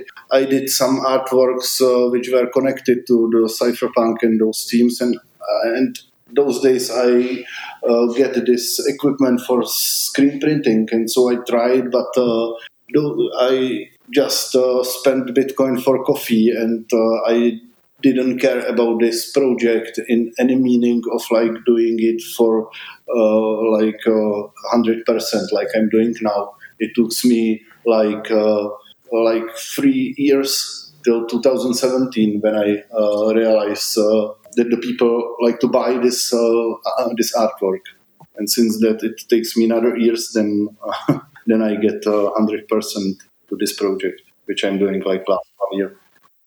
And so, was there a time, you know, you said before that when you first looked at Bitcoin, when you first heard about it in 2012, you were thinking, "Ah, oh, this is this is not something I'm interested in." And I think that's the same for a lot of people. They think, "Oh, you know, this is uh, geek money or uh, magical internet money, and it's not of interest." But what was it that changed your mind? What was it that made you interested in this space? Yeah, I remember that was 2017 spring. It was uh, when it goes from 1000 to 2000. Uh, it was, uh, yeah, but uh, I already uh, learned that I'm spending Bitcoin those years from 2014 till 2017. So it was uh, somehow I uh, I'm still spending Bitcoin. I'm earning Bitcoin and spending. I see some of my customers never uh, spend any uh, of Bitcoin they have, and they pay with fiat. Some of my customers don't even have any Bitcoin, but uh, they like it like like the visually. But for me, Bitcoin is just I'm using it. I'm not only hodling because I think it should be used. So this moment when it uh, goes for for speculative thinking, I remember this uh, moment, but it's still not important for me. For me, it's important that we have this possibility to use this payment option, which has nothing to do with state. How do you get the inspiration for these screen prints? Uh, First, I have the feeling that uh, it's kind of the last underground which happening on planet Earth. Like uh, it's still uh, hidden, but it's going to be mainstream one day. And uh, it inspires me for first works, but uh, now I'm uh, inspired by me- memes, by memes, because it's inspiring to watch the scene on Twitter and kind of uh, be inspired by what's happened there. yeah, I saw one of your paintings that you have. Uh, it was a really nice concept. So you had 21 copies, 21 pieces, and one you had reserved for Satoshi, and then one is for sale. yeah. uh, and I, th- I, think it was number 21 of 21 is for sale. That's for 6.15 Bitcoin. Yeah. I assume this is because of American HODL. exactly. That was like uh, I was thinking uh, for how much uh, to sell it, and uh, I decided to make it unsellable. So uh, it's waiting or for uh, some crazy whale or it's gonna stay in my archive and uh, cover for Citadel 21 magazine. It's uh, it's showing uh, some major figures uh, from Bitcoin underground, let's say Twitter underground. Twitter underground. Yeah, it's uh, it's an amazing place, Bitcoin Twitter. I spend a lot of time lurking there myself, and some of these memes and things that just happen organically is uh, is a lot of fun yeah, yeah. I was never thinking to be uh, active in any social media, but uh, I found Twitter is uh, quite quite nice for for presentation in few sentences. It's uh, always uh, possible. Yeah, and I, I, like what you said there about this being potentially the last underground movement on the planet Earth, and I, I have to agree with you. I think that with everything becoming more and more politically correct and polished and normalized and sometimes I look out at the world and I think god it's got a bit fucking boring hasn't it? And then I found bitcoin and uh, it seems it's like the last place that you can say what you want to say do what you want to do and you can be a bit crazy and a bit weird and have some different ideas but people are receptive to it and it's just a lot of fun is this something that you found has spurred you on to create more art and, and, and give you a new direction with things?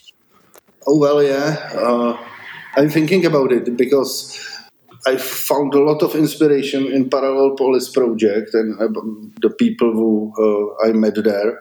And I found uh, a lot of inspiration last year when I started to uh, to travel with my art and uh, before uh, COVID, it all looks uh, so great. And yeah, I've met many people who were who were absolutely. I mean, I mean, I mean, sorry. I met many nice people when I was traveling with my art uh, last year, and yeah, that was inspiring. This uh, was happened now. It's uh, I feel it's just taking time, and nothing happened. So I'm just waiting I need to travel with it again. yeah, for sure. And when you were traveling, did you get to a lot of the Bitcoin meetups? Oh, I actually started. Uh, you know what? I was showing my posters at Parallel Polis like from beginning, and I didn't even care about uh, what people think about it.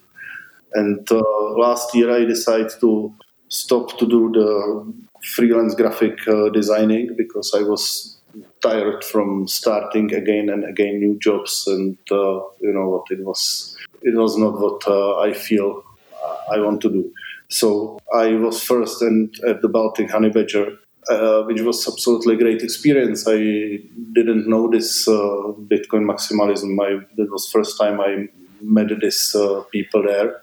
I got infected uh, because before at Parallel Polis, uh, we were working also with Litecoin and uh, Monero, and this is like plat- open platform. So there are people working with Ethereum, and it's like all the crypto uh, scene there. But yeah, I get infected with Bitcoin maximalism last year, and since this time I I'm deeper and deeper in, in this and found myself doing graphic design for Citadel 21 printed version uh, last two months. And this is like, it's exciting work. And now you're deep down the maximalist rabbit hole. well, yeah. yeah, but also I watching the NFT art market and uh, what's going on there, and this is also absolutely incredible. But it's on Ethereum, which uh, I can't trust, but uh, it's uh, is huge. This is this SuperRare thing, isn't it, on Ethereum? Yes, yeah, and many others. I uh, I had a friend reach out to me today actually about this, talking about it, and and my answer was like, well, I'm not really interested in Ethereum, but the idea behind NFTs, uh, working with NFTs with art, maybe it's something that we can do with Bitcoin down the line. I'm sure there's a way that it can work. Some people trying, but uh, seems not to be that easy. What does Bitcoin success mean to you? Oh yeah, I would say hyper Bitcoinization, but uh, success is what uh, already happened. It uh, it's uh, amazing where it is now and where it was uh, 2014. I didn't work with Bitcoin before, but uh, in 2014 there was like no one knows about it. So now it's it's already made a success and I think it's gonna be bigger. I mean, I'm pretty sure about it, but uh, that's the appeal. I think it's reasonable to think that. I think that there's no real arguing that this is the best money that we've ever had, and there's no arguing that it can bring more freedom. So I can't see a world where more people don't want to use this and don't want to hold this. So I don't think it's a dream. I think that this is something very real and it's just going to take time for more and more people to want to use it. Yeah, definitely. If you could only choose one item, your favorite item from your studio, what would it be? Uh, yeah, somehow uh, I'm I'm working very analog uh, way in this digital Uh, digital world, and uh, yeah, it's like uh, my pens, which are kind of brushes. It's uh, it's all I need, but then scanner and then screen printing studio and everything. It's like uh, yeah, I have all this equipment which which allows me to create and make it all the process by myself. And do you have any other favorite artists in the space? I've seen you've done collaboration recently with uh, Bitco. Do you have any other favorite artists in this space? Well, yeah, uh, yeah. I'm watching like all the scene, and uh, it makes like great uh, step from like uh, last year. This time, it's like much much bigger and yeah, I met this Max Osiris in LA art show, and uh, I like his uh, approach to art and uh, his attitude. But uh, this is like this NFT scene. But uh, mm-hmm. yeah, there are some people who makes uh, really good art. It's amazing to watch, and like you say, compared to a year ago, it's it's completely different. Absolutely, it's like a whole new market for collectors, artists worldwide. It's uh, it's hmm. it's cool. Yeah. Is there anything else coming up? Anything that you're working on outside of these NFTs? And um, I've seen that you've you've got some clothing for sale? Is there anything down the pipeline that you're working on at the moment? Or maybe you can't tell us? Oh yeah, well, I'm just uh, printing a new visual, yeah, new collage, and also also working on Citadel uh, magazine. This is like two projects. I mean, I'm still working on my prints, and uh, yeah, well, I get lost in in answer. Uh, I mean, yeah. No, that's great. I was looking through your website earlier and it looks like you've got free worldwide shipping. And I was wondering, is this something where you're selling artwork to mainly specific countries or have you had artwork sent all over the world at this point? Uh, I'm sending all, all, all, over the world, but uh, mainly US, but uh, also New Zealand and South Africa and, uh, and Japan and everywhere. And I was uh, using the regular mail services, but uh, since COVID, it takes four months to deliver to US. And also, can some some shipments get lost? So I start to play with UPS, and so I made the posters a little bit uh, more expensive, but uh, I'm uh, doing free delivery. It's good to know they're getting there. It's uh, it's a shame for that beautiful artwork to go missing. Yeah. All right, perfect. That takes me to the end of my questions there, really. But I'd also like to just give you a minute to tell us where people can find you, where can they find your art? And if if you'd want to hear from anyone for collaborations or anything like that? Oh yeah well uh, mm, yes my art is on uh, my website uh, which is uh, cypherpunk.com and uh, yeah there is my history in this uh, bitcoin art field uh, and uh, also on Twitter, I'm like uh, I escaped from uh, Facebook, and now I'm on Twitter under the Cypherpunk now. Cypherpunk now. And you're uh, you're just at at Cypherpunk now for anyone listening. At Cypherpunk now for Twitter. Okay, brilliant. Well, it's been an absolute pleasure speaking to you. And as I've said before, I, I, love your art. It's beautiful. It's amazing to have you spreading the message and, and creating this high quality work. And it's why we've chosen you for 21ism, our artist that we just absolutely fell in love with from, from the second we saw it. So thanks for producing this amazing work and long may it continue. Thank you. Thank you for uh, cooperation.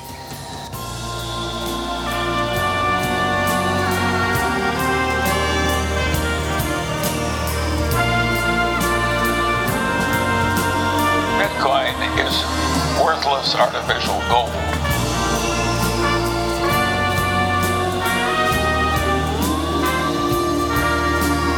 So I regard the whole business as antisocial, stupid, immoral. Suppose you could make a lot of money trading freshly harvested baby brains. Would you do it or would you say that's immoral? To me, Bitcoin is almost as bad.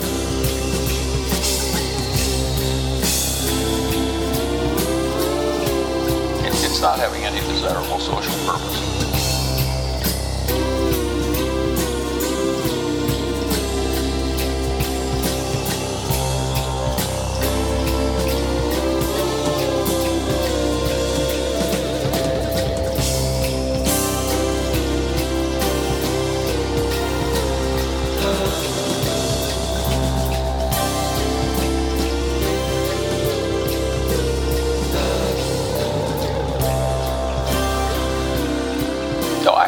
Thing has a has a combination of dementia and immorality, and I think the people that are pushing it are a, a disgrace.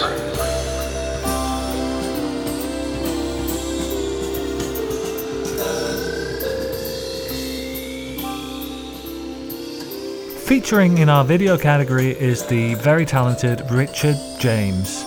You will have seen his movies Hard Money, The Cantillon Effect, and A Tribute to the Pishball all over Twitter.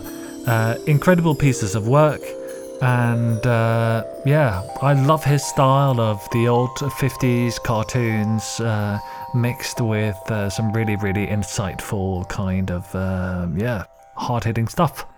Interviewing him is everyone's favorite podcaster, Lauren, and her sidekick, our very good friend, Daniel Prince. Hey guys, this is um, Daniel and Lauren sitting in for uh, 21ism today and um, hosting Richard James, the uh, the filmmaker, made the film um, among other films, but uh, the the one most interested uh, the Bitcoin community, Hard Money. Richard, um, hey, welcome and uh, thanks for spending the time. Hi Daniel, thanks very much for having me. Hi Lauren, I'm glad to be here. Hi. So Lauren, do you want to ask Richard the first question? about the film he made? Uh, how many people helped you with the movie? Like went in, yeah, like helped you with the movie. Uh, that's a good question. Actually, it, it was. It, it's it's sort of got two answers. Like, just myself is kind of the short answer, but the longer answer is countless people within the the Bitcoin community, because I made the film whilst well, we were sort of locked down when we're still locked down with this uh, virus, but all you know, most films you would be traveling around, meeting people, trying to collect material. Um, whereas for this one, I just made a point that I, I, wanted it to be something I could do on my own from my desk. I wouldn't have to leave home. And so I just collected as much material as I could that was already available. So it, it's, um, I kind of pieced together a story using different podcasts and interviews and lectures about Bitcoin and about money that I found on the internet. And then the, I, I pieced that together with some music and um, and some videos that I found. Uh, all of it just come comes from uh, from what I found online. So it's a bit of a, a, collage of all sorts of things.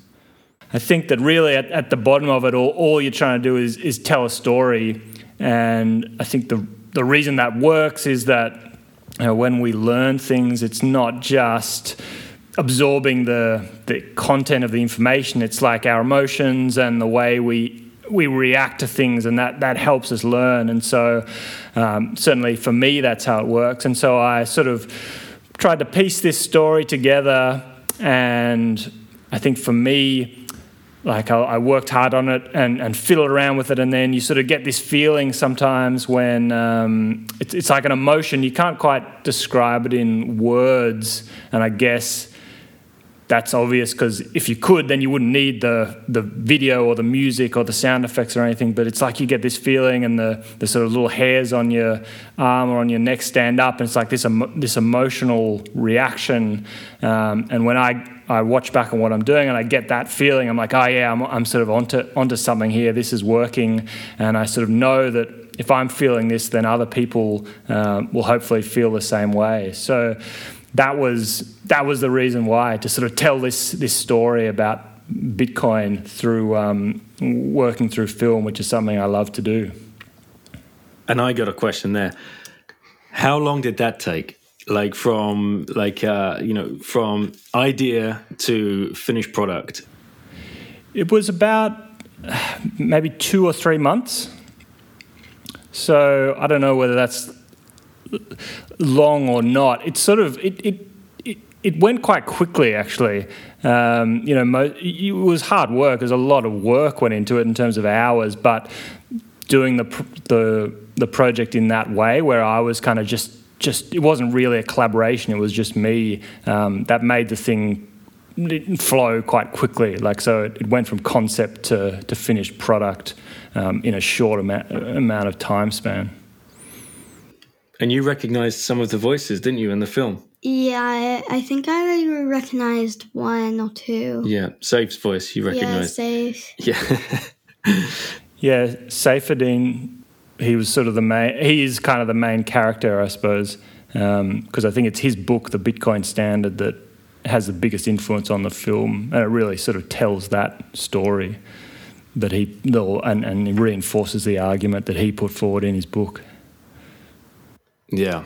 So I mean, like the the, the power that, that Bitcoin, once it gets into you, like this fundamental kind of calling that you might feel, or like uh, this. Um, I don't know. It's like weird to weird to explain. This kind of like voodoo. Once it takes over your thinking, it once it takes over your whole being and your mindset. Um, that pushes you into this this kind of creative space. Is is that something that you felt, and is that something that um, that you kind of like drew your uh, experience on, and and you know helped produce this film? Definitely, I think Bitcoin has that effect on people, and uh, yeah, I can say for me, absolutely. I think you know, I hadn't worked in film for for a long time leading up to this. I'd sort of given it away, you know, just uh, when I was a bit younger, about about ten years ago, I used to do a lot of work in film. I used to travel, um, and I, you know, I thought that was maybe what I wanted to make a career out of. But things kind of went in a different direction, Not, and um, you know, I pursued maybe a more um, you know, had, had to find a more practical way to make a, make a living and then had a family and and so I sort of lost that creative spirit a little bit uh, and then yeah in the last 12 months or or two years getting getting interested in Bitcoin yeah it just it became this almost overwhelming force of motivation that I felt I needed to to create something or, or get that get that out of me so I absolutely um, know what you mean what what was like the the first touch point for you for for Bitcoin, if you remember? I was learning about, um, I guess, more traditional investing. Like I sort of got this, um, you know, I'd always been interested in economics. Um, you know, studied that through school and university. But then, yeah, a few years ago, I, I just got interested in in sort of traditional stock market investing, and I was reading Warren Buffett and, and that you know that kind of thing. You know, trying out different um, strategies or, or, learning about different um, quantitative strategies for, for stock market investing. And I um, I got interested in um, a podcast called the Investors Podcast, which is Preston Pysh's podcast, and so I used to listen religiously to that. And it was his him bringing on guests. I think it was maybe Tuur Demeester that he brought on, and um, and I listened to him um, talk about Bitcoin, and, and that's when I first heard about it, and it just fascinated me. Yeah, Preston's um, he's he's red pilling a lot of people. That's uh, that's for sure. Yeah, it's been interesting watching his own kind of journey um, from just being a, a value investor uh, to to being a, a real advocate of Bitcoin. I guess I've sort of been been following on his coattails a little bit he was one of the voices as well in the in the film, which was yeah, uh, absolutely. a nice touch. Did you? How did you find all of that? Like, did you just use um, like favorite podcast episodes, or like um, you, you know, explain to the listeners how you managed to put all this content? What? How did you choose it? Why did you choose it? You know, how did you come up with like the flow of the film? Yeah, it's a, it's a good question, and there wasn't really a a, a well thought out process to it. I mean, I listened to to hundreds of hours of podcasts, uh, and there's so many good good podcasts in you know related to Bitcoin nowadays. And I think, but but yeah, when I started the project, I didn't have.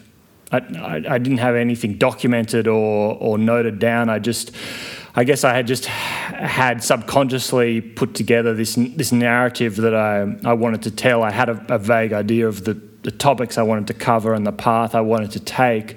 And so then it became quite laborious because I sort of I was, I was like, oh, I remember someone, you know, Saifedean said this or Preston said that. But then I, you know, I, I sort of almost had to go back and re listen to all this stuff. And if someone would, um, so I just upped my podcast listening to, to quite a few hours a day, you know, 1.5 speed. And then if, if someone hit one of those points that I thought fit into my narrative. I would screenshot the, the time and then I'd go back and, and pick it out later. So, yeah, the first step was just getting this general story together, and then it was the, the nitty gritty of going back and finding the actual quotes that, that put it together nicely. Like you'd have one theme, like it might be, um, you know, central banking and war, or it might be time preference or something, and then you might have five. The idea was to try and get multiple people talking about the same topic, and then putting that together in a coherent story. Have to reach out and, and ask anybody for like permission, or did you just go for it? Like, what was the kind of uh, thinking behind that? I just went for it, and I was worried at first when you know w- how people would react to that, like either the guests themselves or the podcast. Um, the people that, that, were running the podcasts, but I suppose um, you know from a technical point of view, I'm not selling the film. You know, it's not a commercial project, so you know I looked into the fact that it, it, from a copyright point of view, it does just fall under under educational purposes, I guess, and you're not ripping something off. You're just taking little snippets here and there to to sort of t- tell an educational story. So I figured that even if people didn't like like what I was doing, there was sort of nothing. Uh, I, I, didn't think there was anything untoward about the process. And then when I did, I sort of finished the project and reached out to to everyone because. Um, it was sort of out of the blue because none of these people I'd met or spoken to before, and the reaction was really positive. Everyone seemed to be really happy to, uh, you know, with what I was trying to do, and supporting the project, sharing the project. So I think that's the beauty of of the the Bitcoin community is that everyone seems to be on, on the same page in, in terms of getting that message out. Yeah, I love that you did that. I, I think there's probably a bunch of people out there in the space that have so much to offer in the form of whether it's writing or you know putting putting together a project like yours. Um, that probably falling at some kind of like um, like legacy mindset barriers. And there could be people out there like you oh well I, i've got this idea but i can't do it because of you know copyright laws or um, I, I, don't know. It could be sector specific laws that you're not allowed to um, you're not supposed to cross but you just went for it and made it. Uh, and I bet have you had feedback from um, from Preston or Saif for um, you know Ben was he starts the film doesn't he Ben Prentice with uh, what the fuck happened in 1971. Yeah, everyone has eventually come back and um, and given me really good feedback. Like Saifedean came back to me and, and said he'd, he'd watched it and thought it was really good. Preston um, said the same thing. You know, he he put out a post on Twitter sharing the film and saying that he, he recommended it, and that was a huge, um, you know, huge bonus for me in terms of getting it out there. And then, yeah, the guys from um, WTF happened in 1971. Um, Colin and Ben, they, um, yeah, they were sort of the first guys that that really helped me share it and, and get the word out. Um, yeah, because that, you know, that their sort of take on things was a big inspiration as well. So so everyone um, you know who's who was involved in the film eventually came back and, and said that they, they really liked it. So that was amazing for me to get that feedback. So if you've got a message to anybody out there that might be listening to this, uh, has seen your movie, is visiting 21ism, is seeing the whole Bitcoin art collective thing come together, what would that message be?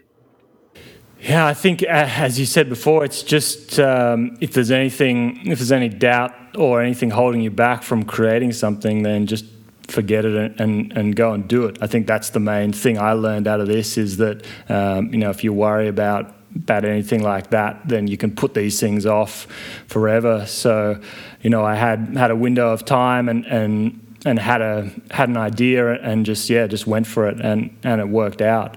But I think um, that couldn't have happened without the year you know the year or more I spent just just learning and absorbing and, and getting motivated and, and inspired. So I think uh, you've got to you've really got to find that story that whatever the media is, whether it's art or, or podcasting or writing or film, you know, it's you need to find that story that, that you need to tell, um, and then you can sort of just, with enough hard work, you just let it flow out.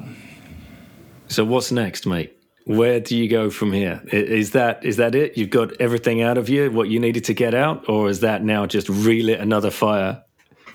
Yeah, unfortunately, it sort of lit another fire, and I, you know, I sat back and, and relaxed for a few weeks, and then I realised that uh, I was getting bored and needed to, to do something else. So I'm working on another another project at the moment. It's actually getting um, getting close to being finished. It's a it's a um, documentary about I guess it's about like anarcho capitalism and libertarianism. It's sort of based on Murray Rothbard's work and um, it's almost like a prequel to the Hard Money film because it talks more about the, the state and the government um, and and the nature of that institution and leads you up to to the to the way they have a, a monopoly on the production of money. Uh, and, and that's kind of where it ends, and, and Hard Money picks up the story from there. So that's uh, yeah, that should be ready to go within the next month or two. Mate, that's awesome. I look forward to that. And it, it, feels to me as though, like, I've watched the clips for your other movies that you sent over, and they look amazing. And that looks like, is that you surfing and uh, snowboarding around the world and documenting? Yeah, the um, the surf trip we did was my brother and I. Um, you know, we just took off and spent a year in Africa, and it was a you know when when we think back to how crazy the idea was, we're like, oh yeah, we'll make this film, and we sort of you know, for the first few months, we did have a friend with us helping, but but he, you know, in the end, it was just us sticking it out, and we'd film it. Like one person would surf, and and then we'd have to swap over, and the other one would film. Um, so it was just yeah, the two of us kind of living out the back of our car, um, um, surfing and exploring and making this this film. That was an an incredible experience. And the snowboarding one awards, wasn't right? me. Um, you know, I, I do like to ski and snowboard, but I'm not um, you know, not up to to that. So I um, you know was able to get a few Australian um, professional snowboarders together, and we we went over to Afghanistan and. Um, kind of poked around and, and went snowboarding and uh, and survived to tell a tale. Uh, but, and I did notice that uh, that that film in particular that that won awards. Yeah, all those other films, um, you know, have been to film festivals, won a few awards. So that was a great. Um, you know, none of them. Well, they were all commercial projects in that they got they would got distribution and, and got sold, but they weren't. Um, you know, it was really you're doing it for the love of it rather than, than the money. But that was a great way to to spend a few years, you know, traveling around, making these films and going to film festivals. Uh, you know, the, each and each of those sort of sports, whether it's skiing or surfing or whatever, has a community and, and has a circuit of festivals. And um, you know, it was back in the day when less less stuff happened online. It was more, yeah, you know, you'd have these screenings or deep, you know, we'd literally be walking around the car parks in, of the beaches in, in Australia, handing out flyers for, for film screenings and, and things like that. So that was a really fun process. Awesome, man. Well, fingers crossed that you start um, getting awards for the um, the hard money film and the next one coming out, and we can help you raise awareness. We should probably leave it with uh, where can people come and find you? And um, I believe people can donate towards the film rather than buy it. Um, if you can just explain uh, to the listeners. Oh, absolutely. Thank you. Yeah, the, the website is hardmoneyfilm.com. If anyone would, would like to donate to the project, that'd be fantastic. Um, my Twitter is um, rjames underscore BTC if anyone wants to follow on Twitter. Excellent. Thanks, mate. Thanks for doing this. I hope um, you know you, you, get a little bit more of a, uh, a following through 21ism and uh, what these guys are doing as well. And um, yeah, keep up the great work. Thanks so much, Daniel. Thanks for having me.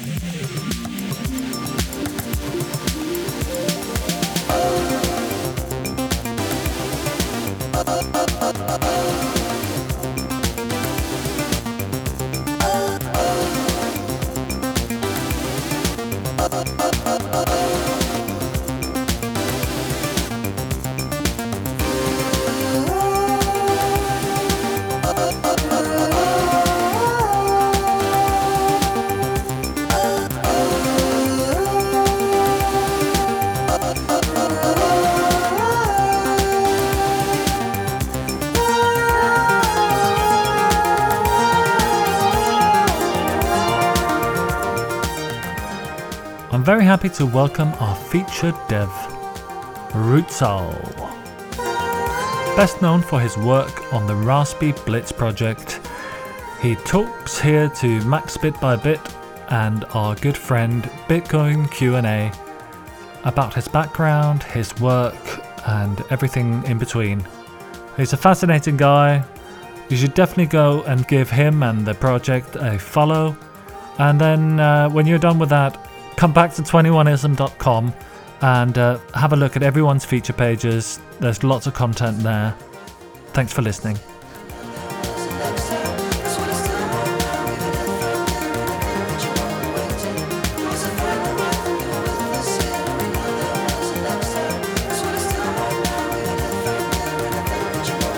Rootzoll, welcome to 21ism.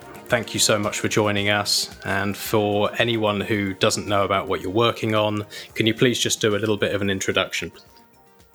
Yeah, sure. Um, um, I think most people know me from the Raspberry Blitz project, which is a running a Bitcoin and Lightning node on a Raspberry Pi and a do-it-yourself project, and um, sprung into a lot of other additional apps you can now add to this to this node. So it's running your own Bitcoin node is one of the main projects I'm involved. But it's down, but it started from the Fulmo Lightning Hack Days and even the Lightning Conference. Uh, that's where I'm uh, involved in organizing mostly the hack table or the technical kind of parts. So um, I think this is the kind of most area I'm around and, and visible in the Bitcoin area. And what was it that first grabbed your attention and brought you into Bitcoin? You can say price rise if you like.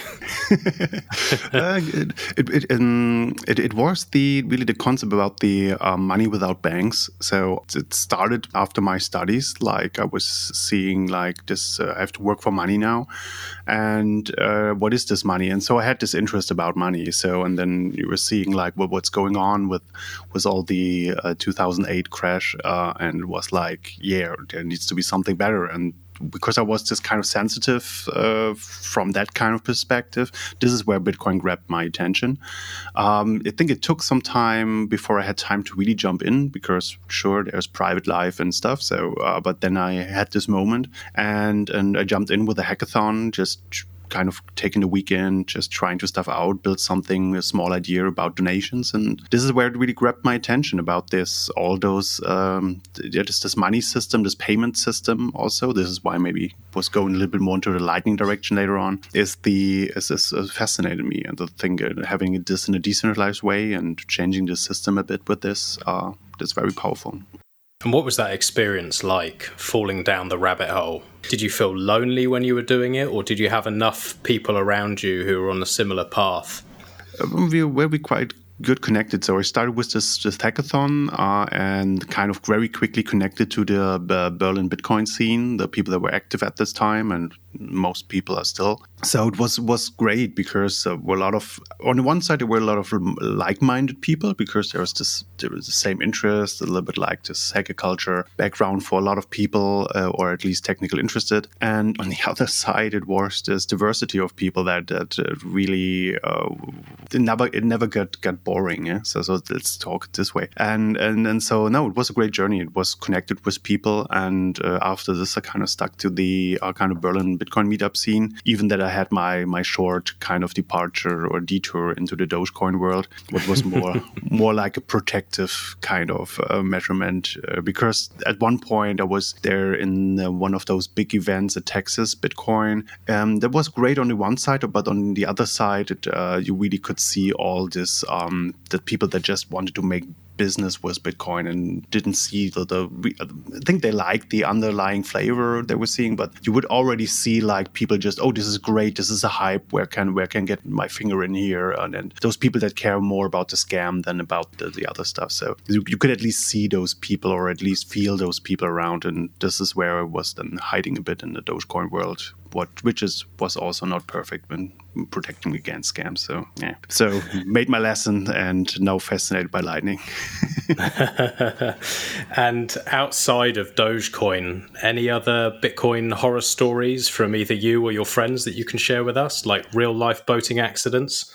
Oh yeah, there was um, there's this great feature on the Trezor where you can uh, set an extra password. So I don't know if everybody knows it. There's uh, normally you set up your Trezor, you get your words to recover, uh, but then you can add an extra password that will, with every password you put in, it kind of puts you onto new wallet pass, and and if you don't have this password, you don't have access to those funds anymore, and oh no! it was like I was. I have all the words here. So but what was this? What, what, what, which, which, which one was this password? I wanted to be too secure here. So oh no! Because I liked it. I liked it very much because it has this feature. Because it's so so nice. You can uh, if if somebody robs you, you can put in another password and have some small Bitcoin there uh, mm-hmm. amount or something, and say, "Look, this is what everything I have. Please take it from me, sir." And and and uh, and then you have the other stuff safe under the other password. I, I like that idea, but um, but really make sure to remember the password. Good tip. That's a great tip. oh. Take take something maybe that you're very used to, and not try to be too smart. yeah. and so once you'd gone through the horror stories and you got out of Doge and all of this stuff, and you, and you really went down the Bitcoin rabbit hole, what was it that got you involved in the Raspberry Blitz project. it's a fantastic project. I love what you guys are doing. And like I said to you before, I'm yet to set one up, but it looks so cool and everyone raves about it. How, how did it come about? Um, it really developed from um, our our decision to to do the hack days, uh, so the lightning hack days, and the, the decision to learn together with the community what this lightning can do. And um, when we planned the first event, the last the first uh, hack day in Berlin, Germany, we were saying, "Come on, we need." First of all, people should bring nodes, and so that we can see what does it take to run a node. Do you need a big computer? Can you do it in a smaller thing? And also, there is this Raspberry Blitz tutorial, the Raspberry Bolt from Stadicus, um, that already a lot of people were starting to building uh, nodes on Raspberry Pi. So we're like, come on, let's buy some Raspberry Pis and um, and then just try to do the tutorial there and see how far we get. And then on on the first hack day, uh, it was nice because a lot of people had interest, and then we, we started to do this, and and yeah, we're not even finished finishing syncing the blockchain after the second day. So so at least we were starting copying seeing stuff, and then we're seeing, oh, this is USB two, this is a, a small. Uh, so all the stuff was like like like eating our time to to get this this finished. So I think that the the tutorial was great or is still great from from Stadicus if you really want to do it step by step. But there was the idea to make it maybe a little bit more convenient or more easier to set up a node on a Raspberry Pi, and this is then where we kind of just put the um, the, the, tutorial, the, the, little lines into into scripts, and so this this is why this whole project is built on on Bash script most most of the scripts. Um, so uh, and this kind of developed from there. And uh, at one point, I was seeing this problem with people setting it up. What is my IP? And we really just, it was like okay, now I have to look it up here, and we didn't. So and we were just going, why not a screen? And I was seeing this little nice screen on Amazon and was saying, let's try this out. It doesn't look this hard. And uh, yeah, and so step by step it developed from there. So this is the original original story how how why we started it to make it easier for us to um, to have those on the hack days and then make it easy for people to add their projects to it so that we can play them with them with it and uh, just everybody can bring it to the events or exchange on it online about it. And we have this if you run it yourself you you have a better understanding. And that was the kind of basic idea behind it that sounds amazing. And uh, this is why 21ism has chosen you as our dev. You are the first dev that we've had on here, Ooh. and we love we uh, we love what you're doing. And what I thought for this interview was me. I'm not massively technical. I try my best, but you know, really, I don't know what the hell I'm talking about. So I have Bitcoin Q and A joining us on this interview to make me sound a little bit better, make me sound like I know what I'm talking about, and ask some questions to dig a little bit deeper into the technicals. So, Bitcoin Q&A, can you take over and ask the next question, please? Absolutely, yeah. Uh, I'm not going to get too technical too quickly. First question for you, Rootzoll, is what advice would you give to somebody who doesn't currently run a node that is looking to start taking that next step? What would the first piece of advice give to them? Mm-hmm. The I think the the first advice, or at least question this person should ask, is what kind of person I am uh, and how much time do I have to to, to spend on it. Uh, maybe this changes afterwards, but if you're more coming from this consumer kind of uh, perspective, so if you're more Peter McCormack kind of guy, um, then then then maybe really start with something that that really tries to pick you up very very on your on your level. Like like I think the the Umbrel now with the uh, Web UI is doing a great job there, uh, re- reducing hiding all the complexity from you just try to make it very simple. Um, and already the, the myNode is even, I think, also reaching this goal quite good uh, because it picks you up with a web browser and, and really tries to hide the kind of complexity behind the cute QI uh, which is great because uh, such node projects are needed. And I think for if you're more like that kind of person, maybe really start with such a project.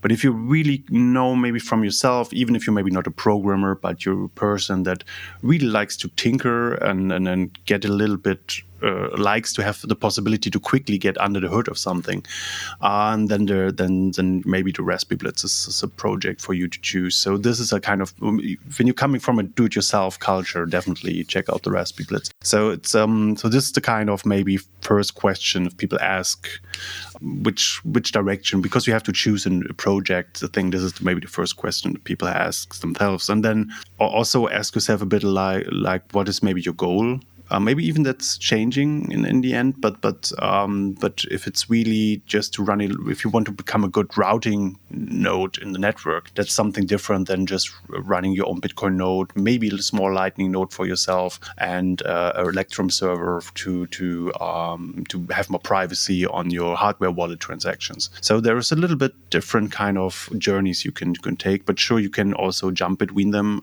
Most of the projects try to give you big variety there.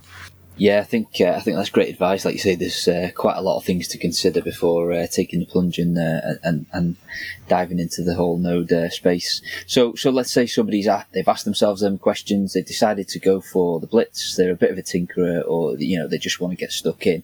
What what are the common pitfalls that people would make that you see from the support groups that they generally tend to make when when they're getting set up with a blitz?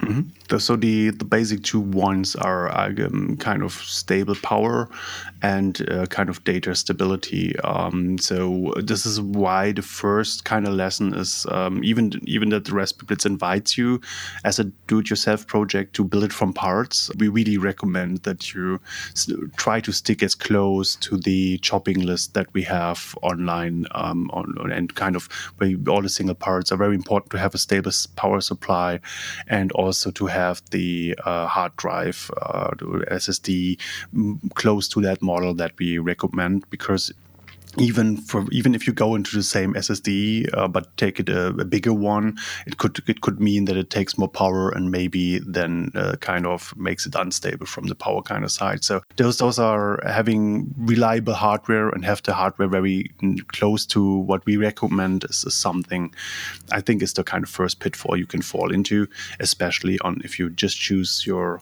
old power supply that you have lying around and then just plug it into into those setup of the Raspberry Blitz.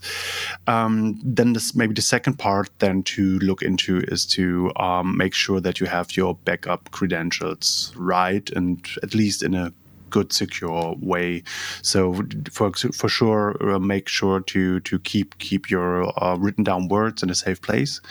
And uh, the other thing that you need is the static channel backup file um, that's normally already saved on the SD card and the and the hard drive by default, but also have a better backup to have um, the last version makes it possible to connect an additional small USB thumb drive to it and have it uh, have it uh, storing there again the file, but also have a have storing it outside your location, like like with a remote place like on Dropbox. Uh, it's definitely recommended, even if Dropbox doesn't sound like the most trustworthy place. Um, um, the, the, the script is uh, the the file is encrypted with your seed words. So as long as you don't store your seed words on the Dropbox, uh, it's it's safe to use. And the benefit that you get is even if you're complete, if say your your your, your places gets flooded or burned down, if you have the seed words and the static channel backup uh, in, in in in a remote location, then you can you're very good chances to to recover your funds. Yeah, great advice, especially around the, the whole hardware piece. Uh, I've certainly uh, come a cropper with some various USB 2 and 3 uh, issues with Raspberry 4. So, yeah, great advice. What, uh, since you've started working on, on the Raspberry Blitz project, what's been the hardest add on to get up and running? Um, I think the we had this phase when the Raspberry Pi 4 came out. Uh, we had a lot of experimentation how to get this stable because it was very it, it was getting very hot in the uh, and so we, we then started to to go with a with a fan to cool it uh, and then made the experience that uh, having a moving part in that setup is is, an, is, is, is, is a journey you really want to choose uh, because uh, this is a mechanical thing that spins uh, can really make problems like getting loud and just getting annoying or we even have sometimes just dropped dead uh, uh, because there was uh, was had one Raspberry Pi uh, Raspberry Blitz I was was maintaining and I was finding a dead fly in there. So, so there is really stuff that can happen, and and all this, or even even the the dust situation then gets gets can get problematic. So um, figuring that out, getting away from this this this moving fan again, um, especially because the it, it, it, even made strange problems. We we were kind of try to figure out why. And, and thanks to OpenOMS, this is uh, he really figured out a lot there. Um, so so we get rid of the the fan again. So I think this journey was at least from re-hardware kind of situation, something that took us some time to get right. And I think at the moment we're quite happy with the heatsink case that we have. This was on the hardware side. On the software side, it's um, it's really like really now seeing that we have a lot of moving parts because again the raspberry blitz tries to be a very open community based project. So people are very very happy that people contribute to the project. But then of course you have a lot of moving pieces and, and just to try to get keep them together at least as a constant uh, kind of journey we're on. Um, but i think at least we, we try our best there. But really getting used to having all those different setups that's definitely something uh, that's uh, took a lot of time to really get used to it, and I think I hope we reached a quite good good level there. Yeah, I think uh, when you've got a, a, Node implementation that's as feature packed as, as Raspberry Blitz, I'm sure there's uh, every single add-on causes uh, many many headaches there. So uh, yeah, kudos to you and the team for uh, keeping it all so locked down and uh, and working so well together. last one from me, uh, Rootzoll, would be if you could wave a magic wand and sort of steal a, a, another feature from another node implementation or, or come up with a completely new one and just get it implemented mm-hmm. in, into Raspberry Blitz, what would that be?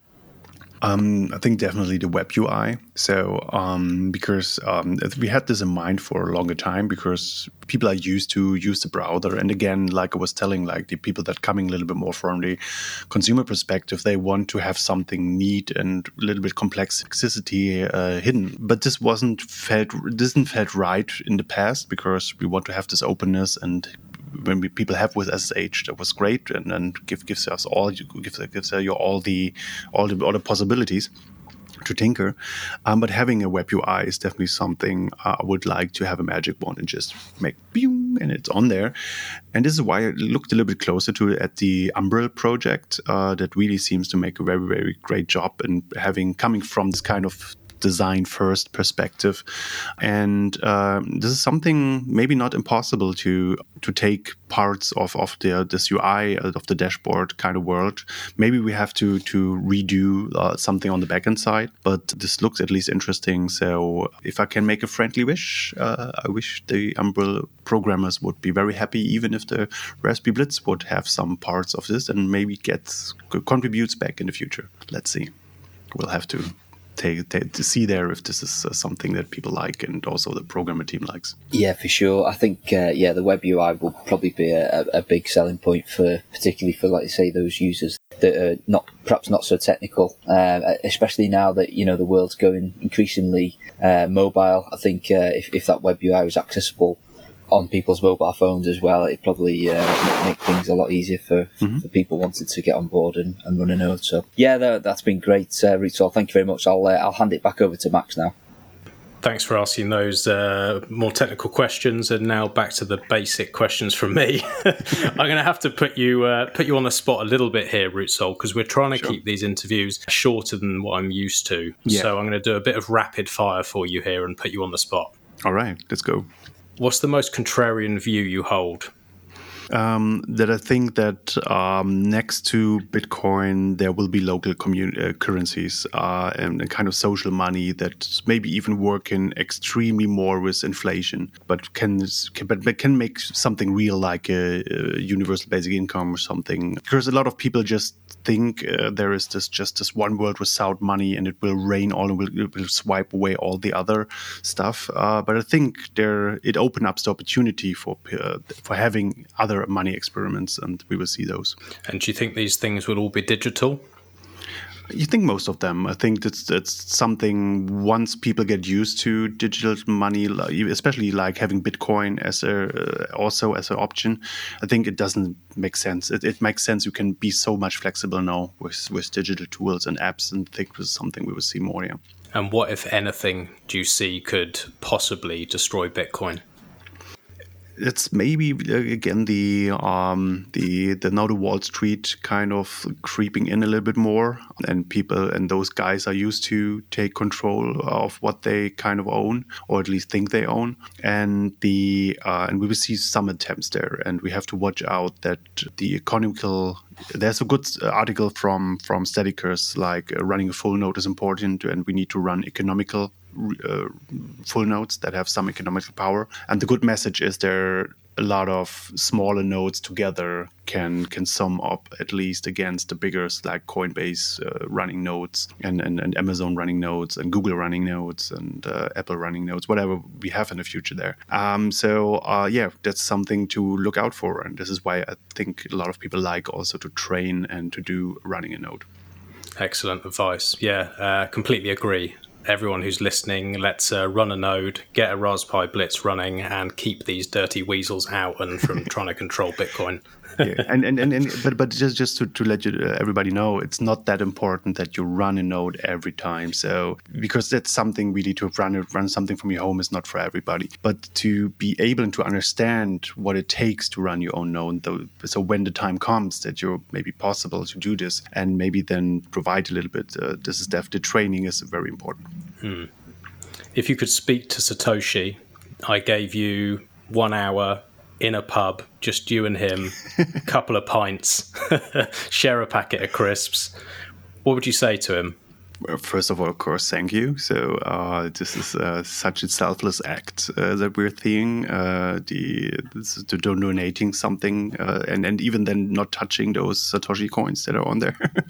so it's uh, very very thank, thank you for that. So um, the, the the more details maybe I would I would be very interested in his view on the uh, energy consumption question because I think a lot of Bitcoiners very easily weasel out of there. Um, and it was one of the first questions even Hal Finney was asking, like, uh, oh, we have to talk about this uh, energy consumption thing and how it maybe can have to do with the CO2 problem and maybe add to it. And uh, I know there's a lot of, I like discussing this at least. And from Satoshi, I would like to hear if, if he had in mind what we were seeing now with the, with the mining industry. Interesting. Yeah, it's a, it's a big question that comes up a lot. To my mind, I think it's been answered, and I think it's been answered pretty well. But it's a complex rabbit hole, and um, I'm not sure I fully understand it. And uh, yeah, it'd be fascinating to hear what he had to say about that.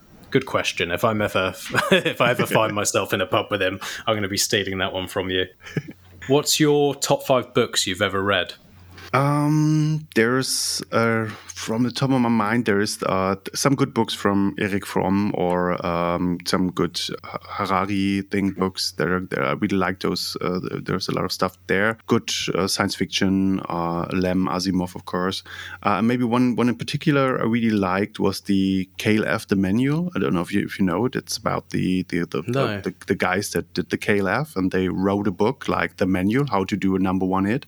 So it's really manual you can follow. And I really like the spirit in there. It's like no respect for the industry and just get going and do it. It's like it's like like, like cyberpunks write code. It's like like music punks write music. Like it's so we really like the attitude there. So uh, KLF, very interesting band. So uh, definitely a good book. And yeah, and at the moment, I try to to have this um, Debt the first five thousand years on my table uh, from David Graeber. Uh, I didn't know know knew, knew him before, but I think he died recently and came up in my timeline, and a lot of people I respect recommended the, his books. So definitely something to to read on now. Okay, great. I'll check that one out. How, if at all, has Bitcoin changed you? Mm, that's good. Uh, I think on a s- on a social level, it was a very interesting journey because, um, as you can, can can see, I'm kind of uh, with all these events we're doing and, and the meetups. I kind of even I'm normally a little bit more uh, kind of a nerdy person, not too, not too much, but at least uh, also like to be a lot by myself and so a lot so um, meeting all those different people was really interesting. I think it changed a lot in my perspective to have a broader view and also on the tolerance level it added a lot uh, to at least to be to be able to handle some views that I was very strange maybe to me before.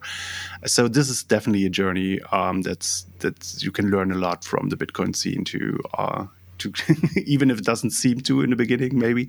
Uh, but but there's a lot of diversity there uh, in in different mindsets and why people are there and and what they're thinking about the world and that's very interesting and I think it definitely let there's some imprint there yeah It is amazing. I, I think whether people like to admit it or not, it does change all of us to some degree, and it's it's such a powerful force when you really get involved with it. And uh, I, I think it really flips your mind on a lot of issues, and I think that's amazing. Uh, you know, people say Bitcoin will change you more than you change it, and I, I completely agree. yeah definitely it's a journey yeah, for sure. All right, we're coming up to time now. It's been amazing talking to you. I love what you're doing, and it's great to have you as our first dev. So thank you for taking the time to speak to me and to Bitcoin Q and A. But before we close out, I would like to finish on you giving me your best one-minute elevator pitch. Oh, okay. Um, in the end, it's like everybody knows, uh, not your keys, not your Bitcoin. Uh, but I really like to add to this, uh, not your node, not your rules.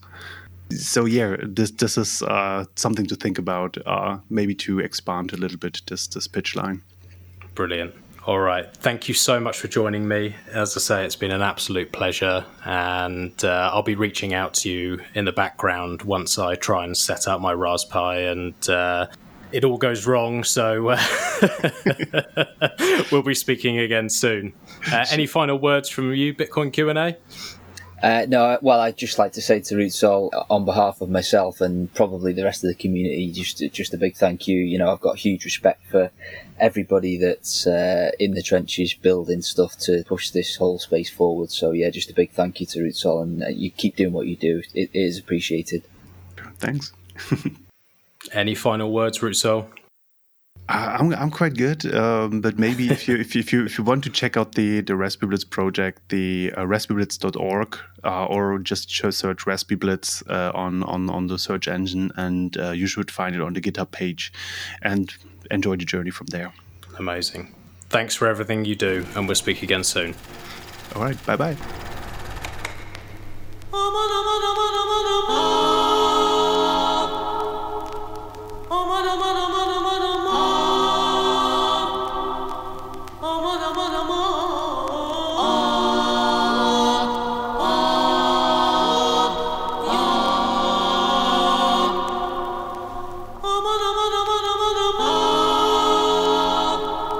It's all a matter of your perspective.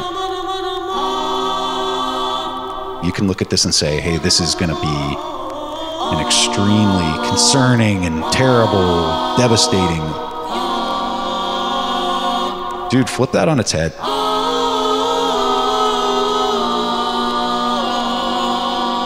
Start telling yourself you're going to crush this. And start doing whatever you got to do in order to get as smart as you can and leverage the opportunity that's being presented to you